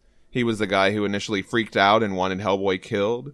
Adrian Frost reveals to Hellboy that he's dying, and he talks a little bit about his father, how his father uh, spent many years of his life convincing them that Hellboy was too dangerous to be allowed to live. Um, but he failed when Hellboy was granted honorary human status in 1952 and died a little bit after. And he tries to tell Hellboy that his father wasn't evil, but that he was just afraid, and that he burned most of his papers before he died. But he found this little paper in the in tucked away in his Bible in the Book of I Revelation. love the way Mike draws these little scrolls and scraps of ancient parchment. The line art's very Yeah. satisfying there. Oh yeah. And so Hellboy says that it's old Lemurian. The accounts on Lemuria differ. Some people believe it was real, some people believe it was fictional. They all share a common belief that the continent that the continent probably existed in ancient times and sank beneath the ocean as a result of geological, often cataclysmic change, such as pole shift, which such theorists anticipate will destroy and transform the modern world. So that's where we get the Lemurian from. And Hellboy says that it says, Behold the right hand of doom. And I looked down into the end of the world and saw the beast, and in his right hand was the key to the bottomless pit. This is supposedly quoted from Pope Sylvester II in AD 999, who actually lived during this time. So I don't know if he actually said that, but it's a good little pull from that piece of historical fiction. And he says that he will that he will give the the parchment to Hellboy for a price. He just wants to hear his story.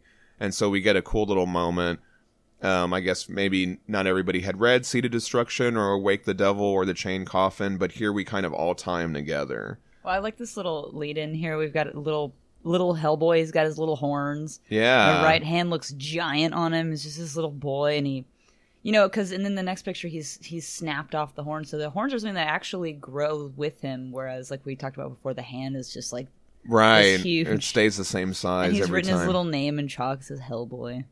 Oh, I was going to ask, was that a cigarette in his hand? But I guess it's the chalk. Oh yeah, it Oh, looks like yeah, yeah. it looks like he wrote that on. But the in the next page, he does have like a cigarette, right? right. And Either then that or he's chewing on some chalk. And then he, uh, that little frog jumping through there. We actually saw that frog in Seed of Destruction that was actually pulled from there. Well, a lot of these panels are yeah. Yeah, there a lot of the pan. So we we talk about Seed of Destruction, but we also tie it into the chain coffin. You know, he says that all the stuff that Rasputin told him at the end of Seed of Destruction put a bug in his ear and caused him to go to East Bromwich, where we where he the events of the chain coffin happen. So he learns all that, and then after that, we recount the events of Wake the Devil too, where he encountered Hecate, and she told him that you know she ta- basically told him the same thing that everybody else has been telling him. His horns grew out, and um, he snapped them off. It kind of does a nice job of tying all these stories together that we've read to kind of make them make us realize how how they all fit in case we weren't you know catching all those connections. The priest asks uh, Hellboy if he thinks that maybe he's off the hook, and he says, "How can you be? What about the hand?"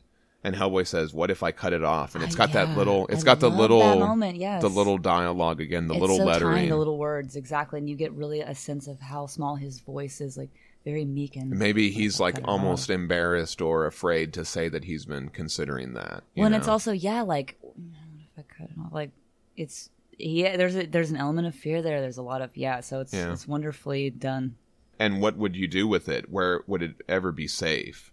What if it were used? And you can tell maybe he hasn't even thought about Yeah. that yet. And this next splash page right after that is it's we get a vision of what that would look like and it's the creepiest possible splash page ever in the history of sequential art. It's amazing. Yeah. It's- So this hooded figure just holds the right hand of doom, and he's just saying Hellboy's true name, Anung Un Rama, as the world is just in total ruin. This is the ultimate fucking aesthetic. I am nourished by this apocalyptic hellscape. it's fantastic. Uh, Coloring here is great too. I was gonna say, yeah, I really enjoy um, the way that Dave Stewart has the colors in this. It's just so vibrant and yeah, Fucked and up it's, looking. um, and and it's Yeah. it's sandwiched in between, kind of you know us just talking to the priest too. So It's- yeah, it's a real it's kind of a very kind of dull moment, and then we get to this giant splash page, and it's just so it really kind of takes you aback when you see it.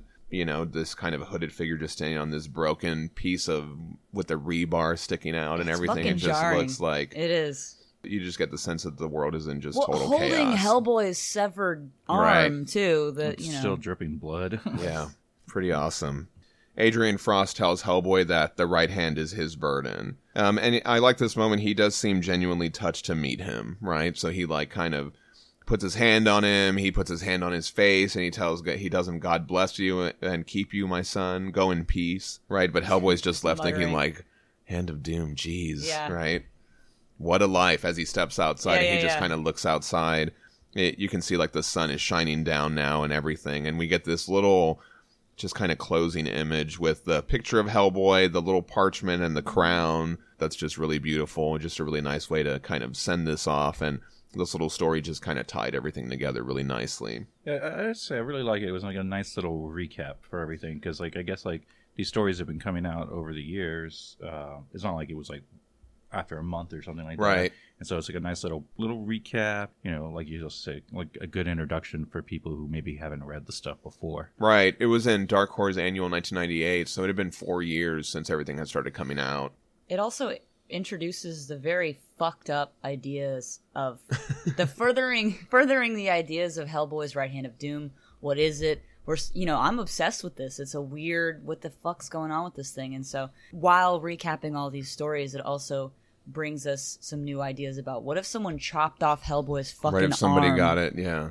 and you know co- like decided to conduct the apocalypse with Right. it like wow, I don't know, That's that possible. shit, like, That's what a the fuck? possibility, exactly and so the the we get a little bit more of a light into uh, some of that and that's that's always enjoyable for me Yeah, it is. Great. And so Mike said that he did this scene to return focus to the stone hand.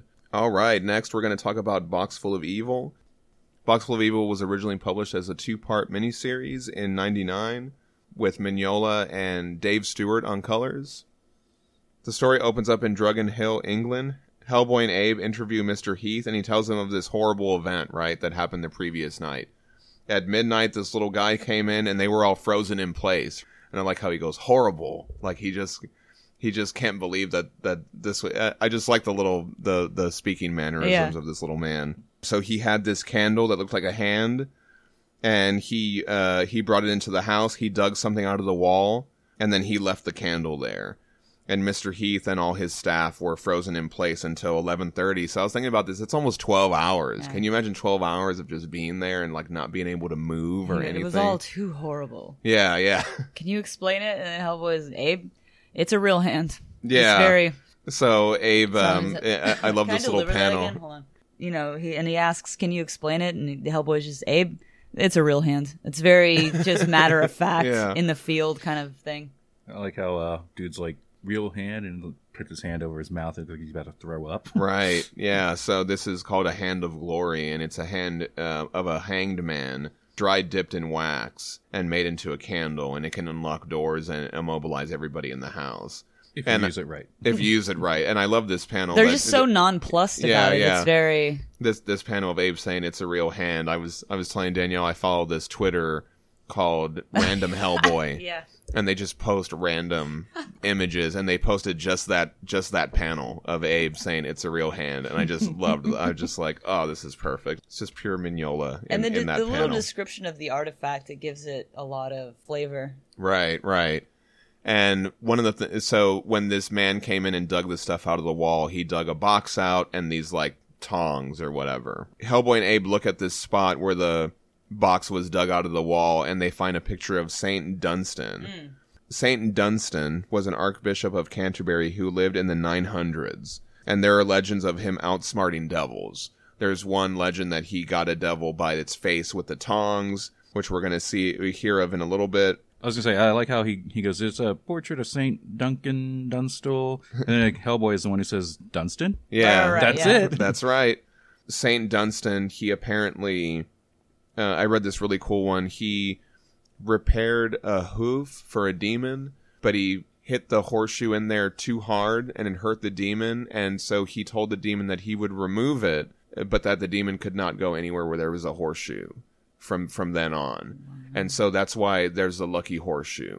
That's where that comes from. that a horseshoe cool. is for good luck. It has something to do with Saint Dun- Dunstan. I don't know if I, Oh, maybe wow. I told that wrong, but That's um, pretty cool. That's one of those little stories too. So he's got a his Saint Dunstan has a history of outsmarting devils and stuff like that in in, in the real in the real legends or whatever. When Hellboy sees the Saint Dunstan on the wall, he hears of the box and the tongs. He has a bad feeling because he knows of, of all this stuff already. They ask Mr. Heath for more information, and all he remembers is a house that looks like the house from The Fall of Usher by Poe. In the Edgar Allan Poe story, Fall of the House of Usher, he describes a house that seems like it's drawing all the darkness from around it. Like it's so creepy that it's like drawing all the darkness from the murky lakes around it and everything. And now we get to look in on the lives of a wonderful couple in that house. They seem like they would be great dinner guests. Right. So we're over at Lochmaben now, which is a real t- uh, town in Scotland. And that little weird man is there, and we learn that he's Mr. Bromhead, and he's telling this Saint Dunstan, Dunstan story to this old couple.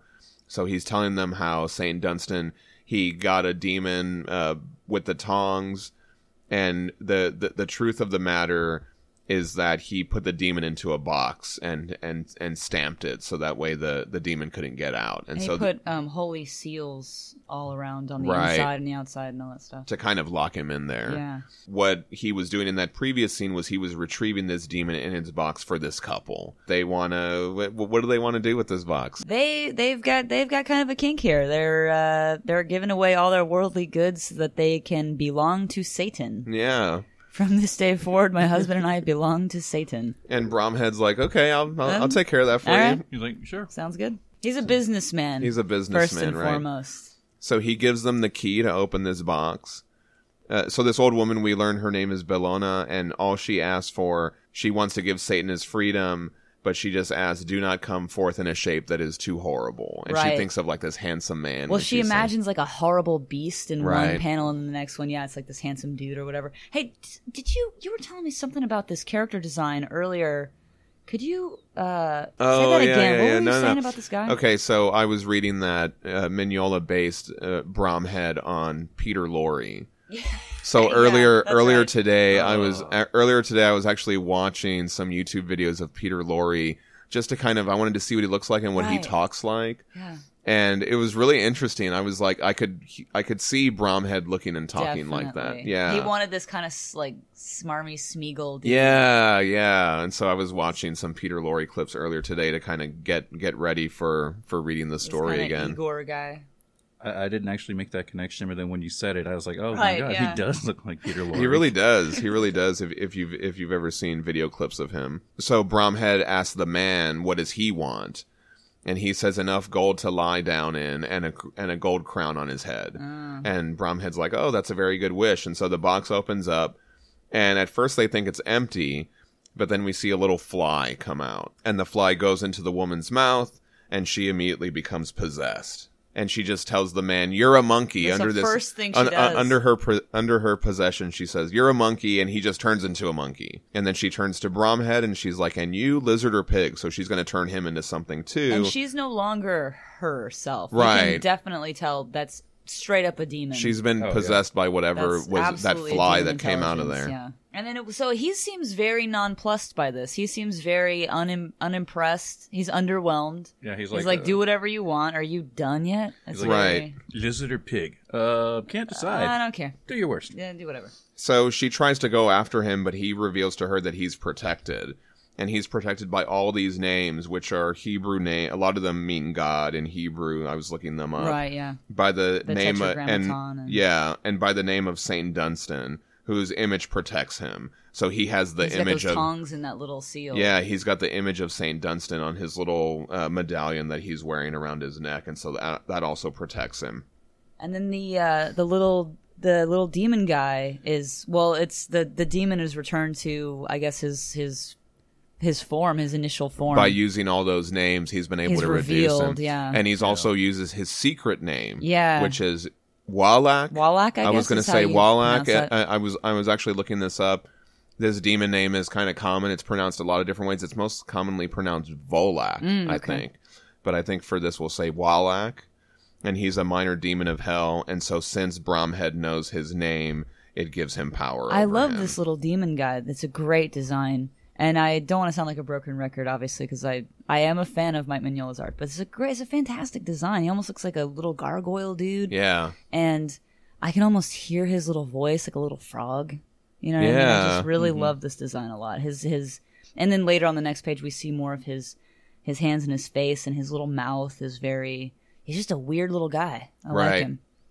and so Bromhead says that his name was inscribed on the inside of the box, and we get to look at that little sigil. That seal, yeah, I the like the, way sigil. that looks. Yeah, you know that's something that Mignola probably had a lot of fun designing. Well, actually, he did not design that. That is from the Lesser Key of Solomon. ah, yeah, okay. but um, I absolutely love the line art here. He Yeah. he he does a great job with with those seals for sure. Those sigils are on point. Good deal. Bromhead tells Ualac that he wants um, wealth and power.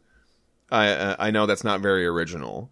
Um, right. and so Ualac tells him, "Wealth you have already. There's a treasure in the house that, that hasn't been discovered." Right? He tells him there's going to be a treasure in there, um, so that will be en- enough wealth to buy you whatever earthly power you want. But I have another power that's even greater. Yeah. And so Bromhead's like, "Tell me." And he tells him that the great beast, harbinger of the apocalypse, is alive in this world. He has denied his fate, but he has never given up his crown. It is invisible to him and to all men, but he wears it. Uh, I Ualac, love that. I love that dialogue Yeah. so much.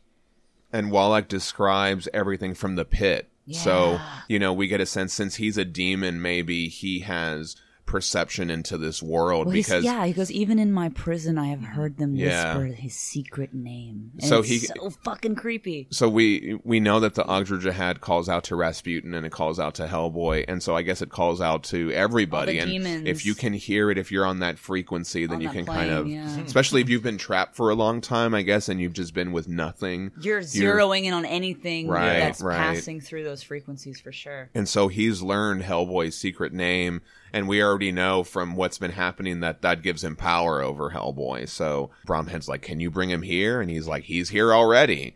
Right outside Hellboy and Abe, they're they're they're coming to uh, investigate the house. Hellboy knows that it's the same house because Broom described it the same way. Apparently, they had been there earlier for some witchcraft thing. And we reveal that Hellboy and Abe know about Bromhead. His name is Igor Bromhead, and they've encountered him before.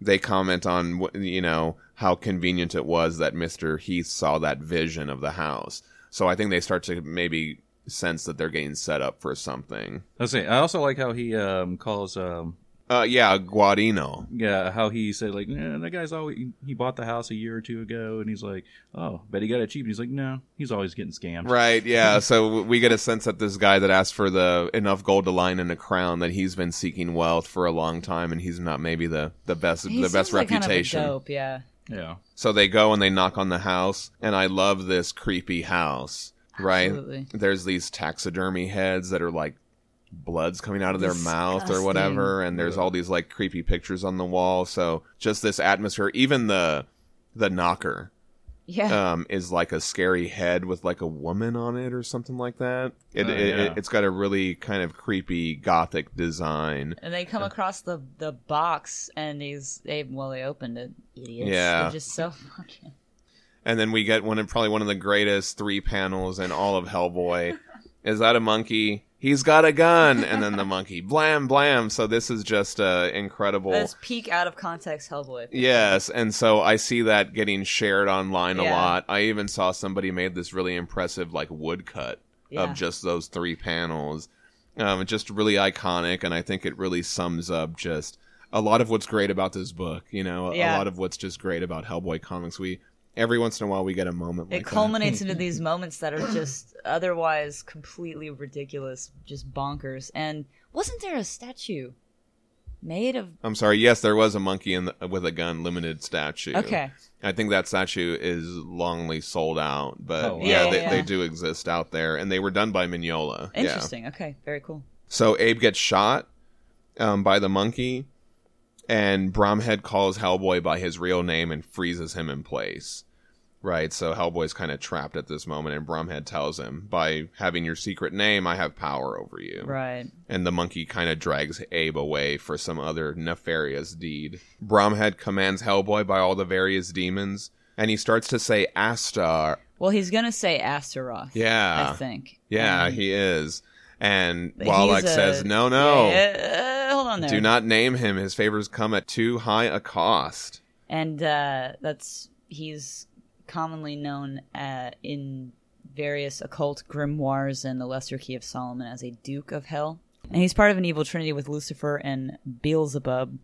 And there are just a whole bunch of, I mean, these demons just go on. There's Yeah. like maybe 400 fucking demons Mammon, Asmodeus, Leviathan, Satan, Belphegor, and, you know, a lot of these demons, um, their power is derived from a sort of a sloth sort of a thing, and so I think that's what's keeping Hellboy immobilized here when he's Ah. invoking these.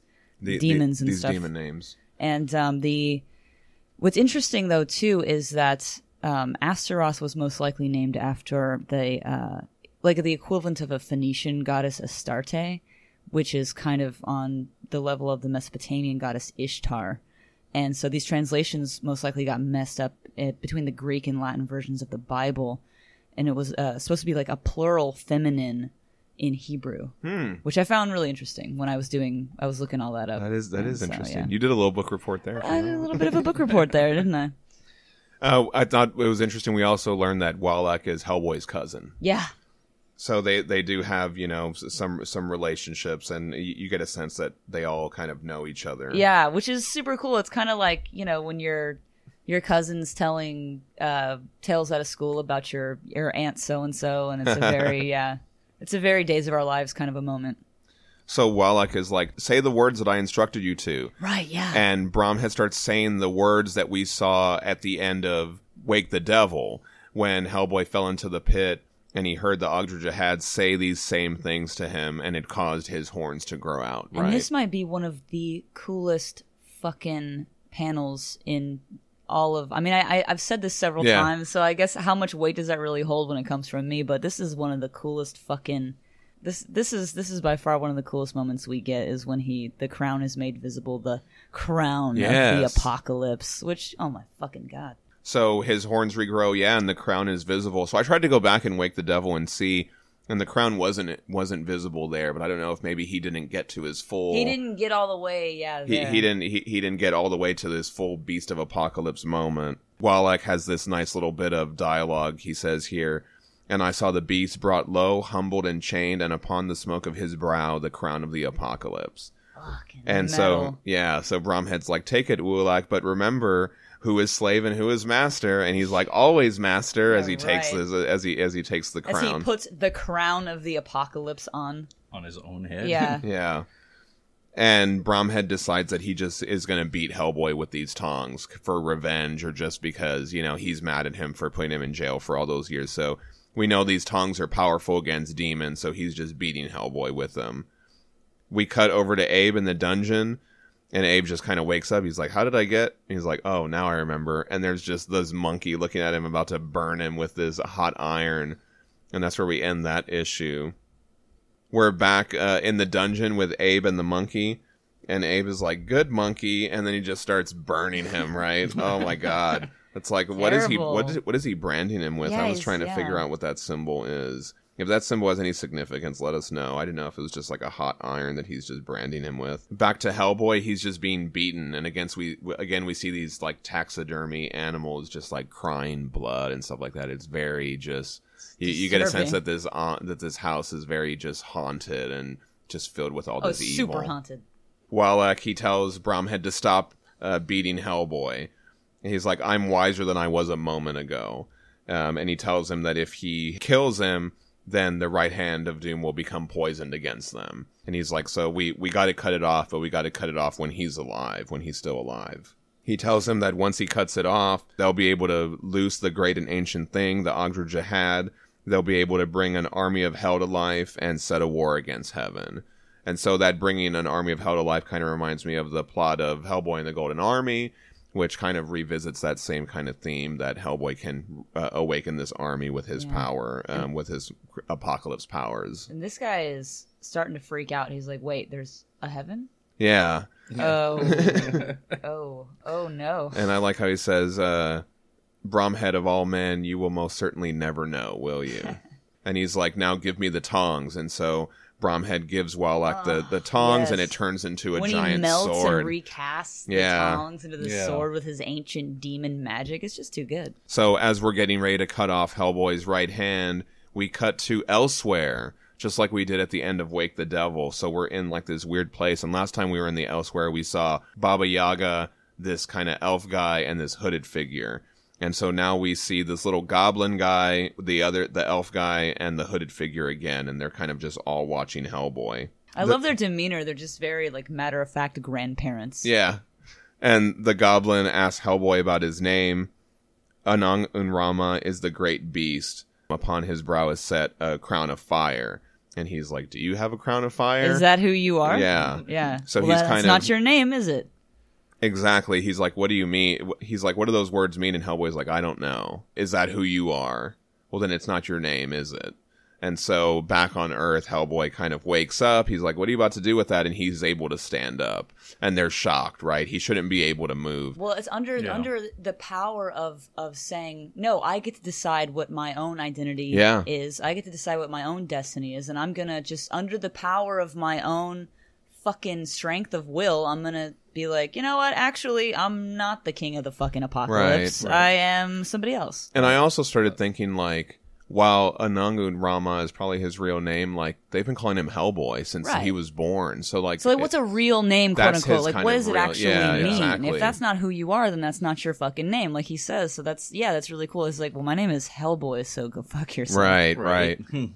And so Bromhead's like, you said he shouldn't be able to move, and Ualac's like, silence you yapping dog. So like a second ago he was like, sure, master, I'll remember Yeah. who's in charge, and now he's like, you're a yapping dog, shut up. And they have a great fight, Ualac and Hellboy. Right? He tells him, that's not my name anymore. Uh, that's yours. How about that? And so Hellboy is just able to punch the He punches the, sword. Yeah, and just shatters it. Oh, such a satisfying scene. Yes. And Bromhead just freaks out, right? He just starts running away. He's just getting the fuck out of there. He knows. Who would have knows. thought that you can control demons from Right. hell? Like, Who would have thought messing with demons from hell would be a bad, would be a bad idea? idea. Yeah. Yes. And so um, Abe is getting burned by the monkey. Hellboy is continuing to fight Ualac. And there's another right hand of doom, boom, right there. Mm-hmm. So, like, he hits him with the right hand of doom again. So I think that's number three now. On our little counter. Great li- bit of action right here. I love how he kicks the monkey and then he just kind of like pulls the chains on the wall, pulling a piece of the wall out and just whacking him with that. He says, "You're not a good monkey. You're bad." Because that's what he was saying right before he burned him. Right before he burned him, he was like, "Good not monkey, actually good a monkey. Yeah, He's this is not like animal cruelty here. This is a you know he's been Guy transmogrified into the form of a monkey, but it's still this dude to, this- yeah. the dude who wanted to make a deal with the He- devil the- yeah, to so- get gold. to get yeah to get cold. So it's not like it's yeah he's not beating a monkey up. And I love this action scene as he pulls pushes the monkey through the hole in the wall that he just made and he just kind of watches him there and it's mostly black. The whole page is almost all black, but Well, he lets the he lets the negative space do the talking here. He- Yeah. the Yeah. position of these characters is very important, and I really have such an appreciation for that. I really love the way he lets, like you said, you know, the the blacks are doing all the talking. yeah. here. And you really get the sense that the monkey fell through into a hole or something since there's so much of that negative space and everything. and I, I like how it just says thud, so you know that monkey hit hard. Yeah. when he, when he landed. Probably knocked him out. Hellboy and Ualac continue to fight. Bromhead runs into Abe, who's very pissed off at him, and Abe just grabs at his cloak. I notice where he grabs at his cloak, it says crunch. So that's like a little detail right Mm-hmm. and there. he kind of rips. yeah, he rips that- it away. I was like, uh, I didn't do anything. Right. He keeps repeating that too, which Yeah. is so strange. It's like he's a he's just a little slime ball, and he I don't know he even realizes like how much of a little shithead he is. You know what I mean? oh, and then the dude has the audacity to start praying to Lord Astaroth. So exactly, he traps himself in a room, and Abe is coming in there. Abe's like, "Unlock this door," and I love this little panel where he he calls to Astaroth, and there's like the pentagram behind him, and there's these it's two statues, and all that stuff. Yeah. and and there's the two little statues. It's just like a great little scene of him like it, just asking the great Prince of Hell at the at his at his like final hour, and he says, "Save me." And there's a shot of this um, shadowed figure with a scarf and a and a staff w- coming up. Abe is still banging on the door, and it turns into a wall. So Bromhead got saved, or or whatever. He says, "Thank you. I am your humble servant. Now I." And then he realizes that the the Saint Dunstan medallion that he was wearing was broken by Abe when Abe uh, got at his cloak. This shit is fucked. And Astaroth just says Igor Bromhead, right? And then he turned half half changed, right? yeah. Half lizard. So remember, Ualac said uh, lizard or pig. Yeah. And so I wonder if that had anything to do with it. It also reminds me of how Hecate was cursed by Thoth to be half Right, exactly. Right. Yeah. So Bromhead is also kind of half changed. He looks like he's half iguana, yeah, or something Dealing like with that. a lot of, of animal changing as punishment. right. A lot of that going on. And he's trapped behind the wall now too, on top of it. And we just see Astaroth there, um, just standing there with you know with his with his staff. Hellboy and Ualac continue to fight, and Ualac says that Hellboy's almost become human. I mean, he's more powerful than him. And yeah, he says, "Well, that makes me a lot better than you." And he snaps off his horns. And right at the last moment, Ualac says, "Astaroth, save me!" And right. He was, the, he was the one who said earlier, "Don't call him." Right. He Yeah. says his favors come at two cut. But at the this last moment, he doesn't know what else to do. He knows he's going to get stabbed with he those snaps horns. Snaps off his devil horns and uses them to stab another devil so metal. Yes. and I love how the the Ualac's devil body just kind of remains frozen in that position that he stabbed him in, like it just like hangs there in the air, kind of thrown back. And the little fly like buzzes out Yeah. of it, but I get the sense that the body is still just kind of Like static. a little yeah. Like a, Yeah. like a carapace of a oh my god, what are they called? Cicada like a cicada's yeah. carapace. Yeah. I would like to see that, like all like delicate and Yeah. you could crush it or whatever. Hang it on your shirt. Do you ever see that when Sorry. you were a kid? Take those cicada carapaces. Oh yeah, yeah, yeah, yeah. No, I was The just little like, well, they're not carapaces. I guess they're they're the molted, the molted skin. yeah, it's the um, Yeah, man. I haven't seen one of those in forever. the exoskeleton. We've been Yeah. seeing them lately. We see a lot of them lately. I- Yeah. It's the end of summer, so they're they're out and about right now. But I love uh, if you can manage to catch them, the little fresh cicada that comes out. They're bright green. They're the brightest green. They're super, Oh, really yeah. cute. They're Yeah. really pretty. Like Oh yeah, them. no, the the I've only actually ever seen a live one once, and it was Really? bright green. Yeah, most of the time I just find the the shell. Right. Yeah. but I haven't. I don't know. Man, I surprise them in my garden sometimes by accident when I'm watering, and they they let out these like chirps. They sound like birds, and they fly up in the tree, and they're just like drying Oh. their wings off, honking at me. no, we don't have anything cool like that in ours. We just have we have snails eating our plants. Snails are cute. I like snails. Snails are fantastic. uh, they are until you get like billions of them. Right. Well, when there's yeah, too much of anything is you know yeah everything in moderation, even snails. Even snails. So Ualac tries to flee his demon body in the little fly form, and Hellboy's just like, "Oh, you're tricky, but how fast are you?" He just jumps out the window after him, and he grabs him in that stone hand. I like how the little buzzing cuts off, like just as he. And I like like he's just, he's like ha, and then he's right about as Yeah. he's about to fall into the lake. yeah, that's great. Fantastic. Yeah, and he's still in in the next panel. He's it. still holding the it, it above the water, Fuck right? this guy. hmm And so Astaroth confronts him. Well done. He says, What the hell are you doing here? And so Hellboy has an idea of who he is. He kind of already knows knows about him. Right. He goes ahead and gives him he says, What the hell? What am I gonna do with him? And uh Astaroth kind of freezes him in a little amber thing. Yeah, I really like that. cool. He's like back in prison for another thousand years. One should know and accept this his place in the scheme of things, don't he's- you think? Yeah, he's back in his little goblin form. I Yeah. I think it's really fitting that he gets trapped in amber because he turned into a um. Oh It's like a- right, a, oh, little yeah, insect. right, yeah. yeah. super good.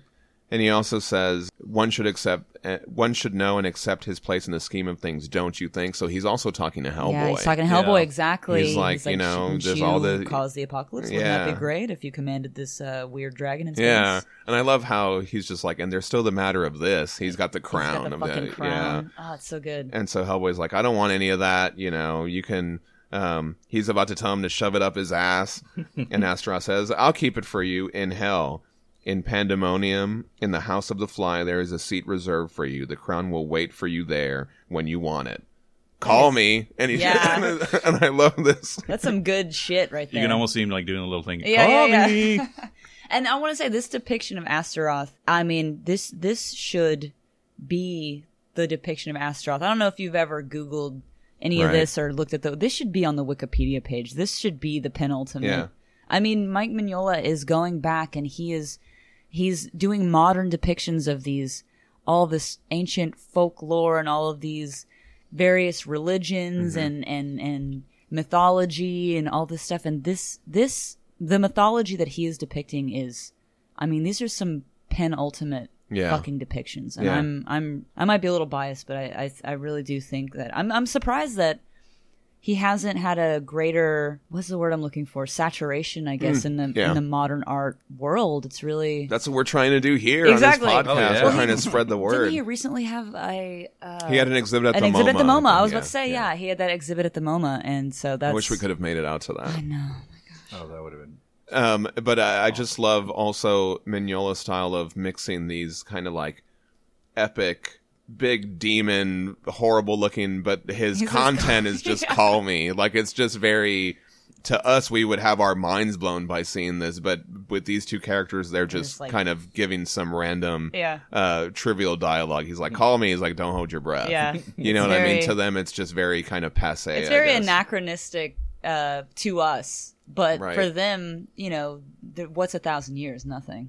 Back in the castle it's daylight now and we see that that shape is still there with the horns in it. It still stayed up like that. I like right. that a lot. Yeah. and uh abe and hellboy I, I like this little moment. He's like i'm gonna be sore in the morning and he's like it is morning. Oh. We've had we've had mornings like that. I had a morning like that this morning. yeah and abe's like yeah i should probably go to the hospital for a while. And he's like uh you didn't see bromhead around here did you? Somehow he got bricked up in a wall. That's strange any sign of count guarino and then we just cut to the monkey right so i that thought guy got exactly what he wanted. Exactly. So uh, you know, the the lady said, "My wish is for you, the demon not to come out in a form that's too horrible." Well, he came out in the form of a fly. The guy said that he wanted enough gold to line and a crown on his head, and he did that, but now as a monkey. Yeah. And then Bromhead said uh, wanted to be saved from Abe, and he got bricked up in a wall and half turned turned into a lizard. I wonder. So it's kind of that weird, Yeah. Like. What you ask for, you're gonna get, but in this weird, like sinister way. like and you the, know, the term for that is commonly the a monkey's paw Right. wish, which Yeah. I wonder if that's how these artifacts are made. Is you have to have a monkey that acts that died under ironic circumstances or something, and that's how the monkey paw. Oh, okay. I don't know. Like it's very obviously. This goes with a little disclaimer that I don't condone cutting monkeys' hands off or Yeah. anything like that. I'm talking about like the.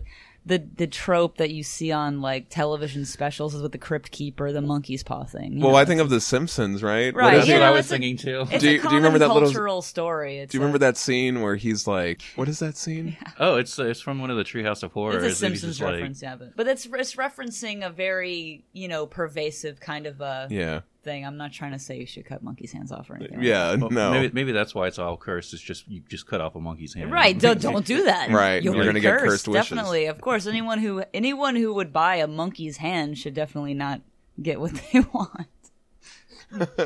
So there's a little epilogue to Box Full of Evil. We're going to talk about that. So we get again Hellboy and Kate. Right here's Kate, um, and one of the few cars. I thought we weren't going to see any more cars in uh, in the Hellboy universe. We saw one in that uh, story, the promotional story where Hellboy fought a giant dog in a gas station, and now we see one that Kate was driving in. I guess she she drives in a in a coupe or something, right? She's got a nice little convertible there. Yeah, really.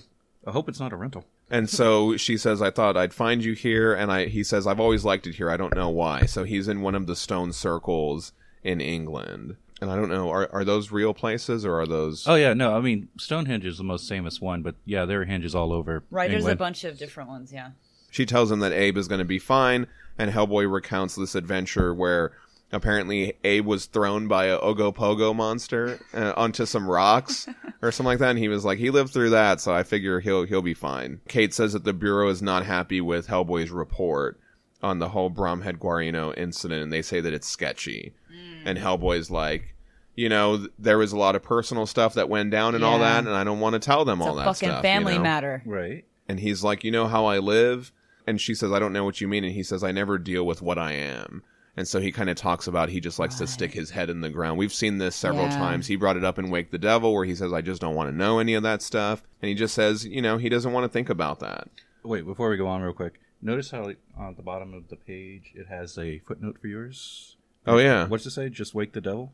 It says Hellboy Wake the Devil. Okay, mine says Hellboy Wake the Devil in Omnibus Volume One. Oh, interesting. So they added a little bit more information there. And so as Hellboy and Kate are talking, we cut back to the elsewhere really quick and we have a little interaction with the goblin and the elf guy. And the goblin's just saying, Poor, poor creature, it's tragic. And the goblin just says, Hush, goblin. and H- Hellboy shows uh, Kate the the parchment that he received in Right Hand of Doom, and you can see the elf. It cuts back to the elf like he's watching this moment, you know. And Hellboy's just like, you know, maybe I'll bury my head just one more time, and he just lets the wind take this little parchment into the air. And I love this moment, a right? fucking bird, a fucking raven Yeah. catches it. It just comes down and gets it in its talons. And Kate, uh, Kate is like, Jesus, how do you ignore something like that? Right? So, uh, uh, well- but Elboy just wants to keep ignoring it, right? he goes, Well, I don't know. Let's go to Sussex. I heard I- there's a lady ghost. Yeah, she rides around on a donkey. Let's go do that. So that would be something. And then we just see the bird flying away. Now, this bird, it kind of reminds me of the ones that we saw in Wake the Devil. Absolutely. Right? Yes. yes. Very much so. this castle. Uh, I'm not going to try to pronounce it right now. I'm just going to spare spare all of you, but that, it's a real castle, and I but I couldn't find anything about it being haunted by a lady that that rides a ghost donkey or anything like that. I love the way Mignola draws birds. Yeah, it's just a really great shot. It also appears that there aren't any birds in the panel when he lets it go, and then all of a sudden, There's bam, birds. Right? Yeah. All of a sudden, here they come. It's so it again walks like so much of Mignola's work. It walks that line between creepy and humorous. Yeah. it's beautiful and scary. It's weird and funny, and I just love it.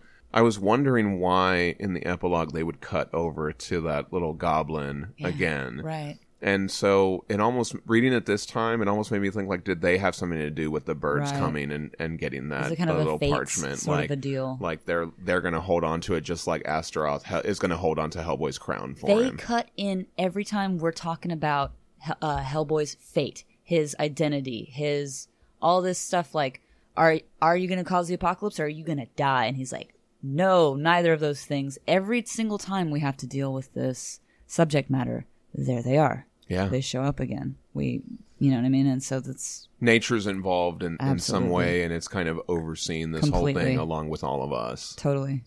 Great, great. What do you guys think of the short stories today? I actually really enjoyed it. I mean, it was also kind of a nice change of pace Yeah. um, from just like the one long story when you get with uh, like Seed of Destruction or Wake the Devil. But Not I that they weren't good stories, but Oh, yeah, yeah, like yeah, you yeah. said, I agree. It was nice to have these little. nice little, nice little bam, bam, bam. Yeah. And um, also, I'm I'm kind of glad there weren't any Nazis this time around Yeah. because yes. Okay. I- I'm, I'm getting a little tired of Nazis. it's a good break from the Nazis. That's a It good- wasn't yeah. so bogged down in that like not to say kind of that heavy, miserable. it's just not to say there's anything you know No, no, no. w- wrong with Mignola using um, Nazis. It's just like It's good to beat up on Nazis. oh yeah, always good, but Yeah. it just feels But like, like you said, you know, there's we got some different, new, fresh stuff Yeah. here, and it's more mythological and Yeah, well, Hellboy's a paranormal investigator, so you know we get all these other little bits of par- paranormal legends and myths, and we'll, we'll we'll get some more next week. We're going to do more short stories next week. So yeah, I agree, I agree that it's I agree with you that it's fun to break Yeah. it up, and it's it's good to get Yeah. some different subject matter in there, and it's yeah, it was good. To, it was good read, good bunch of little reads. and it, it, you know, it just feels like every time I turn on the news these days, it's more I know. Oh Nazis.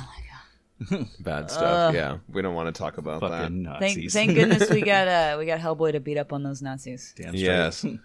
So next week we're going to be talking about more short stories, and I mentioned earlier that I kind of wanted to incorporate some stuff from the omnibus. So we're gonna we're gonna do the rest of the short stories that are in the library second edition. Pancakes, Nature of the Beast, King Vold, The Corpse, Iron Shoes, Baba Yaga, Heads, Goodbye Mr. Todd, The Vârcolac, and A Christmas Underground So excited. but to also include some of these changes for the omnibus.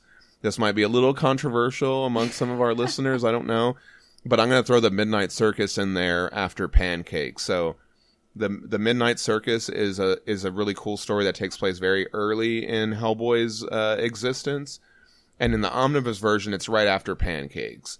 Now, for those of us who have been reading for a long time, it came out just a couple years ago.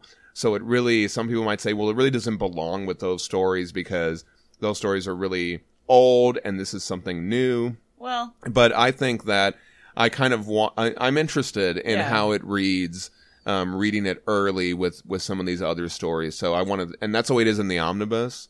So I thought, let's take a little bit from the, now the omnibus is also missing some of those short stories too. So I'm trying to kind of take Yeah. the best of both worlds for, for, for the purposes of our show. And I think it'll be fun to look at the Midnight Circus a little earlier, even though for some of our library edition readers, it doesn't come until later. well, why So not? it'll be fun. It'll be be- fun. yeah. So anyway, that's what we're going to be discussing next week. It'll, it'll be short stories part two, and I'll post online also um, all the cool things that we talked about today. And now Aubrey's going to say all the things. Oh, no. Uh, I was going to say something else first.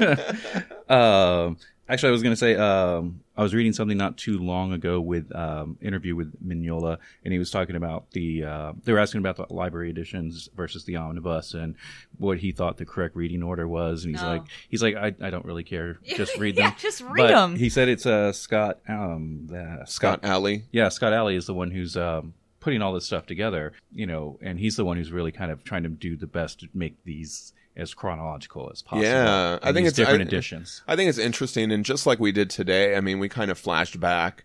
The Wolves of St. August took place before Wake the Devil, so did the Chain Coffin. So we already have flashed back to our earlier stuff. And so a lot of times these books can be read in a in a variety of order, Yeah, just absolutely. because We a lot of them are don't think we little to hold self-contained some flashback stories. But I do want to throw the Midnight Circus in there just because I'd love to talk about it, and I think it's interesting that the omnibus version puts it right after Pancakes. Yeah. So I'd like to kind of experience that too, because I've read it the traditional way, and now I kind of want to read some of the stuff the new way, and some of it keep it the old way. So yeah, Why the hell not? we'll we'll go along with it. So anyway, now Aubrey's going to say all the things. So, tell us your thoughts on Wolves of St. August, The Chain Coffin, Almost Colossus, Right-Handed Doom, and Box Full of Evil. Send us your feedback at hellboybookclub at gmail.com. Join the book club on Facebook at Hellboy Book Club Podcast or follow us on Instagram and Twitter at Hellboy Book Club. On our next episode, we'll be discussing all those stories John just mentioned, or short stories, part two. So pull out your trades, library editions, omnibuses, download the digitals, and do your homework and follow along with us. You can find the podcast at Podbean and on Apple iTunes and various other podcast things. If we're not on there, let us know and we'll get on there. Yeah. Thanks for listening, everybody. I'm John Salinas. Danielle Renee. And I'm Aubrey Lovelace saying, that's all for you.